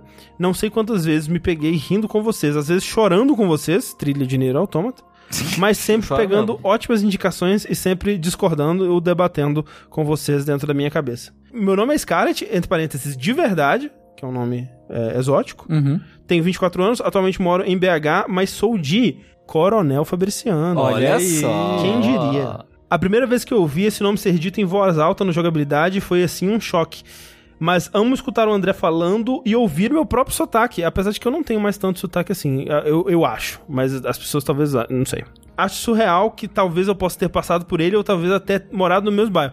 Eu morava no bairro Melo Viana. Se você mora no bairro Melo Viana, quem sabe? Será que a gente já esteve no shopping ao mesmo tempo? O shopping do Vale, que não era na cidade de Coronel Fabriciano, porque afinal de contas, Coronel Fabriciano não tem shopping. né? Será que a gente estudou na mesma escola? Tem muitos ouvintes de Fabriciano? Curiosamente, tem, assim, mais ouvintes de Fabriciano do que eu imaginaria que deveria ter. Felizmente, até onde eu sei, não tem de que Luiz. É, até onde você sabe. Né? É, porque seria estranho as pessoas que me conhecem na vida, assim. É. Você que é de Queluz, Ah, não. Entre em contato. entre em contato, Isso. por favor. Desculpa. Escuto meio que diariamente os casts indo para a faculdade e sempre fico me perguntando: será que mais alguém aqui dentro do ônibus também está ouvindo esse cast? Se você vai para o FMG todos os dias, saiba que existe essa possibilidade. Olha aí, eu procurei a Scarlett no caminho para o FMG. Um beijo para todos vocês, obrigado por fazer meus dias muito mais felizes e parabéns pelo trabalho incrível. Eu só separei esse e-mail porque é alguém de Coronel Fabriciano. Ah, que incrível, mas E é- foi, e é- foi fofo. fofo, foi fofo, Foi fofo. obrigado. Obrigado, Scarlett. É Poxa. verdade. É, se você é de Coronel Fabriciano, fala aí quantos sorvetes você já tomou no boneco de neve. que as pessoas chamavam de boteco de neve, porque as pessoas é, se reuniam lá e para beber, em vez de tomar sorvete. O próximo e-mail aqui então é o do Kelvin Lima. Bom dia, boa tarde, boa noite, senhores jogabilideiros. Escuto vocês há muitos anos, não sei exatamente, mas quando rolou o financiamento coletivo eu já ouvia vocês há bastante tempo. Ok. Então há bastante tempo. E essa é a primeira vez que mando um e-mail para qualquer podcast. Olha aí, muitas primeiras vezes Legal. aqui. Muito obrigado. O motivo de quebrar essa barreira de interação é um jogo muito aclamado chamado Celeste. Uau. Olha aí, alguns diriam o melhor jogo de 2018, essas pessoas estão erradas, mas elas estão no direito delas. Exatamente. Eu peguei há algum tempo de graça na Epic. Pô, de graça, né? É. Mas só ontem resolvi instalar e jogar. Massocor não costuma ser pra mim, mas sempre me venderam que Celeste era diferente. Então sentei a bunda na cadeira e joguei por cerca de uma hora, até desistir por conta da dificuldade frustrante e pensei, é Massocor, não é pra mim. Então lembrei que o jogo tinha um modo de assistência resolvi ativá-lo para ajustá-lo para ter alguma ajuda. Eu queria experimentar a história do jogo que falam que é fantástica, então era perfeito. Mas ao fazer isso, eu simplesmente não sentia prazer algum em jogar. O tempo todo parecia que eu estava roubando o jogo. Os desafios não faziam sentido meia hora depois de ativar o modo de assistência. Meia hora depois de ativar o modo de assistência, eu estava com um gosto tão ruim na boca que fechei o jogo e desinstalei. Gente! E não sei se pretendo voltar a instalar novamente. É a primeira vez que isso me acontece porque eu não tenho problema em jogar jogos fáceis se, é- se for dificuldade que eu consigo me adaptar melhor. Mas eu nunca tinha me sentido trapaceando no jogo. É isso? Um dos jogos mais aclamados de 2018 simplesmente não é pra mim? Vocês já passaram por algo parecido? Não conseguir passar de alguma parte de um jogo, então diminuir a dificuldade ou usar algum código e depois sentir culpado consigo mesmo? Desculpem pelo e-mail longo, obrigado. Obrigado você, Kelvin. Kelvin Lima, Kelvin Lima. pelo, Obrigado. pelo e-mail. Eu acho ok se sentir assim. Eu acho ok você sentir que o jogo não é pra você. Uhum. Eu acho que não tem problema em, em sentir isso. Eu acho normal até. Eu nunca senti isso num jogo, tipo de, tipo de sentir que eu tô trapaceando ou ficar triste de, de, de ter mexendo na, na dificuldade dele. É, já rolou muitas vezes de eu olhar assim, cara, esse jogo tá com uma dificuldade que não tá me divertindo, vou diminuir porque É. eu tô focado em outra coisa. É, tipo, e- às vezes eu quero só ver a história mesmo, combate é uma bosta. Tipo, sei lá, é, um Skyrim da vida. Me parecia é, a pior coisa possível do universo jogar Skyrim no hard, por exemplo. Não quero. Não queria. Eu coloquei, tipo, na dificuldade mais fácil de todas e... Porque eu tava lá pra ver a história, o mundo e tal. E não o combate em si. Que bom, porque aí você não se decepciona com o jogo fácil. É, exato. Já, não, eu queria que fosse mais fácil. né? Aconteceu comigo duas vezes de- de- com resultados inversos, eu acho. Tipo, God of War, o mais recente, Uhum. eu comecei jogando ele no hard, porque por recomendação do Epic Game Bro até. Uhum, uhum. Eu tava gostando, é, mas aí começou a encher muito saco. Tipo, eu fiquei bem entediado com a, com a dificuldade dele, voltei pro normal e aí o jogo fluiu e tal. Acho que o chato dele é que os inimigos têm muita vida, Tem né? muita, muita vida. É, especialmente no começo, cara. É. É, foda. Eu fiquei bem de saco cheio. Por outro lado, quando eu fui jogar Dragon Age Origins, o primeiro, né? Eu comecei jogando normal, aí eu. Tipo, eu não tava entendendo o que o jogo queria de mim em algumas partes de combate, assim. Então eu tava batendo muita cabeça, assim. Aí uma amiga minha falou: Ah, põe no, no, no Easy e tal, que você vai curtir a história só, né? Aí eu fiz isso, botei no, no Easy, aí tipo, eu atropelei onde eu tava encalhado, eu falei. Eu eu não quero essa experiência, sabe? Tipo, eu não vou sentir que ela é.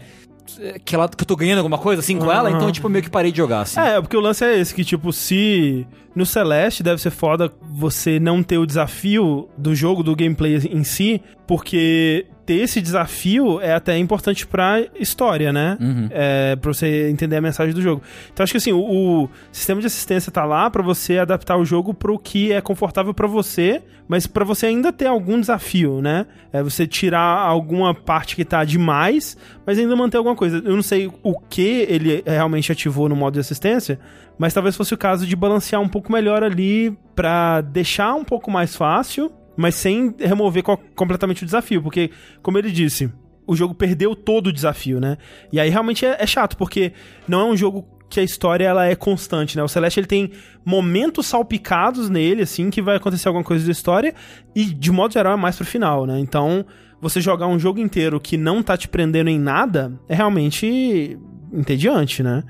Então, assim, a, a dica que eu daria, assim, pra se um dia você tentar o Celeste de novo seria é, balancear melhor o, o que você ativa ou não no, no modo de assistência. É, porque o legal é isso, né? Porque ele tem várias opções Exato. e você pode escolher o que você vai ativar, Sim, né? assim. Se é o dash infinito, se é a velocidade. Tipo, tem outras opções. Tipo, talvez mexe só na velocidade em vez de dash infinito. É, não sei o que ele fez, né? ele não fala Ah. exatamente o que ele fez. Mas eu concordo que esse sentimento de. Não de trapacear, mas quando o jogo tá fácil demais. Depende do jogo, né? Às vezes me brocha. Tipo, o Tengu usou o exemplo do Dragon Age Origin.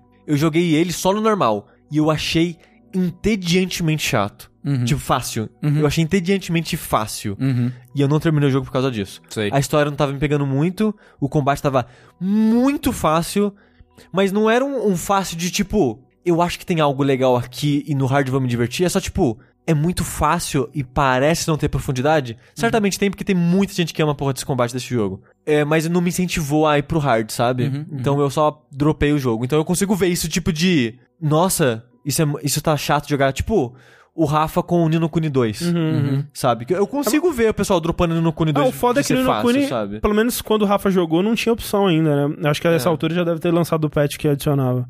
Sim. Mas é, é, é foda. Dos dois lados é, é chato porque realmente o jogo ele tem que te engajar de alguma forma, né? Se não for pela dificuldade ou desafio ou gameplay em si, que seja pelo mundo, pela história, né? Qualquer coisa.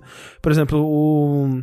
Nier Automata, por exemplo, eu acho que o, o combate dele é suficientemente interessante. é, não acho que é um combate maravilhoso nem nada do tipo. E é, mas não é um combate que eu preciso que ele seja ultra desafiador. Eu não gostaria de jogar Nier Automata no hard, por exemplo. Porque o, o motivo principal que eu tô ali é o mundo e a história, né?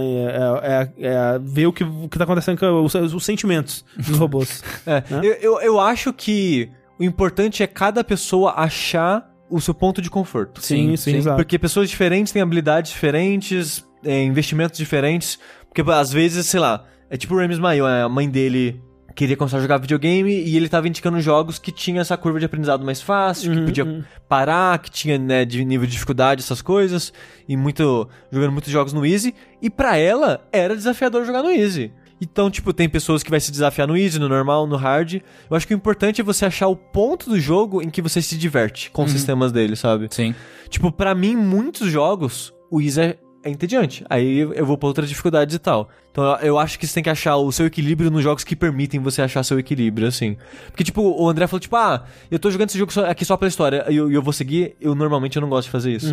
Porque se não é divertido jogar o jogo, eu não quero estar ali, É, sabe? eu também, eu sigo, sigo nessa mesma, assim. Por isso que eu gosto tanto de God Hand, por exemplo. Porque a dificuldade vai ser meio que se adaptando quanto o quão bem você tá jogando. Então eu gosto bastante de, tipo, me desafiar pra chegar na dificuldade mais alta e, e, enfim, e seguir por esse caminho, assim. Uhum, É. uhum. É, Então, mais jogos com esses slides de acessibilidade, por favor. Com certeza. com certeza. Próximo e-mail aqui é do Arthur Santos. Ele diz o seguinte: Olá, moços corodos do jogabilidade. É, indo direto ao ponto, estou mandando essa mensagem porque estou procurando algo para jogar com meu irmão mais novo, 9 anos, e acredito que confio mais na opinião de vocês do que em listas da internet. Não estou procurando nada específico, mas acredito que a probabilidade dele gostar seja bem maior caso o jogo seja um side-scroller, o que não significa que não possam recomendar algo diferente. A única exigência que tenho é que o jogo tenha uma campanha, ou seja, um modo né, single player com início ao fim. Seguem alguns exemplos de ótimas experiências que tivemos zerando juntos que talvez sirvam como guia. Rayman Origins e Legends, Guacamelee 1 e 2, Cuphead, apesar de eu ter sido abandonado por ele nas fases finais, Portal 2, ali um FPS, e a Hat in Time. As plataformas que temos disponíveis são PS3 e PC. Como sempre, obrigado pelo trabalho que fazem e por todos os dias merdas que já me amenizaram através do podcast. Um abraço, muito obrigado. Cara, se ele, eu tava torcendo muito pra ele falar que tinha um Wii um, ou Wii U, Ah, é verdade. porque eu ia sugerir o Rhythm Heaven. Putz, é, o, Fever, O Fever, né? Fever. Uhum, Cara, e- enfim. Sabe o que eu pensei imediatamente? O A Way Out, o jogo lá do, sim. Do do A Fuck the Oscars, Exato. do Joseph Fares, que não é um jogo maravilhoso, mas é uma boa experiência de co-op, né? E co-op local, onde os dois vão tomar decisões. Talvez seja um pouco pesado pra uma criança de 9 anos, ou talvez não. É. Não sei. Tipo, Brothers, a ideia não é jogar duas pessoas, mas eu conheço algumas pessoas que É, e jogaram gostaram. dividindo e gostaram da história assim. Então talvez Brothers, que é a Tale of Two Sons, uma coisa assim? sim, é. sim. Jogar The Witness de dois. Isso. É, The Witness de 2. Eu tava pensando, mas é, é jogo de outra plataforma. Tipo, É, eu, eu- foda, o lance é ser um- uma criança de Nove 9 de nove anos, anos, né? é. Porque eu tava pensando, cara, Gear 5 tá aí no PC, É, porém, porém, né? É foda.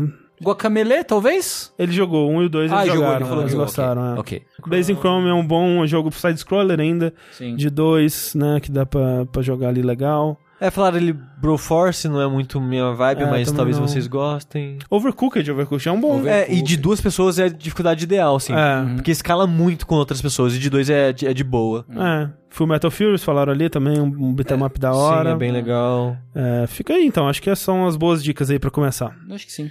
Uh, Unravel 2. Trava aqui. É, Unravel 2 é legal, é. É, os jogos de Lego, sim, com certeza, né? Tem, Sim. eu não sei quais tem pra PC, mas imagino que a maioria. E pra fechar, tem que ler esse e-mail pra gente. Sim, senhor. Olá, jogabilideiros! Escolha um jogo para ter. 1. Um, remaster, é basicamente um port com resolução aumentada. 2. Remake, jogabilidade pode mudar e o level design também, mas a história é basicamente a mesma. E 3. Reboot, a jogabilidade pode permanecer a mesma, mas a história tem que mudar. Grande abraço, Feliz Natal. Feliz Natal. Da Feliz Natal. Já tá Feliz Natal, na verdade. É. Então, um remaster, um remake e um reboot. É, eu quero um remaster de Nier, Uhum, do Nier original, um remake de Drakengard 1 ok. e um reboot de. Calma, tá na ponta da língua. Tá, então enquanto você pensa, eu quero um remake de algum Shin Megami Tensei, talvez até Megami Tensei, mas aí começar ali do primeiro, e aí eu espero que faça muito sucesso, e aí vai fazendo um- cada um, né? Sim. Até o fim dos tempos ali, porque eu gostaria muito de jogar essa série, mas eu não, não- provavelmente nunca vou jogar. Um remaster. Remaster pode ser de algum jogo que foi. que se perdeu e não tá muito acessível. Remaster da. da game, gameologia aí, gameografia do Kenji Eno. É, do, do- de todos, assim, num Porra. pacotão só, acessível pra todo mundo poder jogar e apreciar. É, e um reboot de Kingdom Hearts, pra fazer direito dessa vez. Aí tira os anime, põe só Disney e criança feliz, brincando com a Disney. Com, com mais Final Fantasy. Aí tem que ser metade Final Fantasy, metade Disney. E aí faz a parada direito do jeito que era pra ter sido. Tira o, o menino lá do, das fivelas, como é que ele chama? Nomura. Nomura, tira ele. tira esse menino, ele não sabe o que ele faz, o que ele faz. E aí vai ser bom. É. Eu acho que eu queria um remake do Final Fantasy IX, na pegada do remake do 7, assim. Hum, Seria gostoso. Seria, seria muito legal. Remaster, talvez, do Vagrant Story. Olha aí. Uhum. E reboot. Já conseguiu pensar no seu reboot? Tô Tengu? pensando ainda. Eu tô, eu tô anali- a- a- os jogos aqui da prateleira se lembra de alguma é, coisa. reboot tem que ser alguma franquia que de alguma forma tinha um potencial, mas se perdeu, talvez, É, né? Ó, reboot Dino Crisis, pronto. Dino Crisis. Dino Crisis. Interessante. Né? Reboot, um Dead Space, ah, um É. Mass Effect. É, um remake de Silent Hill 2 na qualidade do, do Porra, Resident Evil 2. Nossa. Seria incrível. Seria bom, hein? Seria bem incrível. Tu consegue pensar em alguma franquia que se perdeu? Então, calma aí. Caralho. Persona. Persona. Não. Não. Tadinho. Tadinho do Persona. Tadinho do Persona. Um reboot de Dynasty Warriors. Olha aí. Olha aí. Tem que rebootar essa merda aí. E aí começa Falei. de novo, faz um jogo só, conta a história O, inteira. não, começa com de luta de novo. Isso, isso. Maravilhoso. Isso. E aí vira um MOBA. e é isso, gente. Esse foi mais um vértice de notícias. É, mais curto dessa vez que. quer dizer, Não tão curto assim. Porra, tem 3, 2 horas e 40 e mais curto. Foi um pouco longo. Foi eu, um pouco eu, longo. Quando tava com uma hora, eu pensei, estamos acabando, né? Vai ser curto. Foi uma hora só de Half-Life. É. É, não, uma- quando tava com uma hora e quarenta, a gente tava acabando. Aí eu, ah, vai ser duas horas de, de podcast só, né? Não foi. Esse foi mais um vértice comprido, porque a gente não consegue fazer vértice curto, mesmo quando não tem o Rafa. É, o Rafa volta no próximo vértice. Sim. E enquanto isso, um beijo na alma de todos vocês e até a próxima. Tchau. Tchauzinho.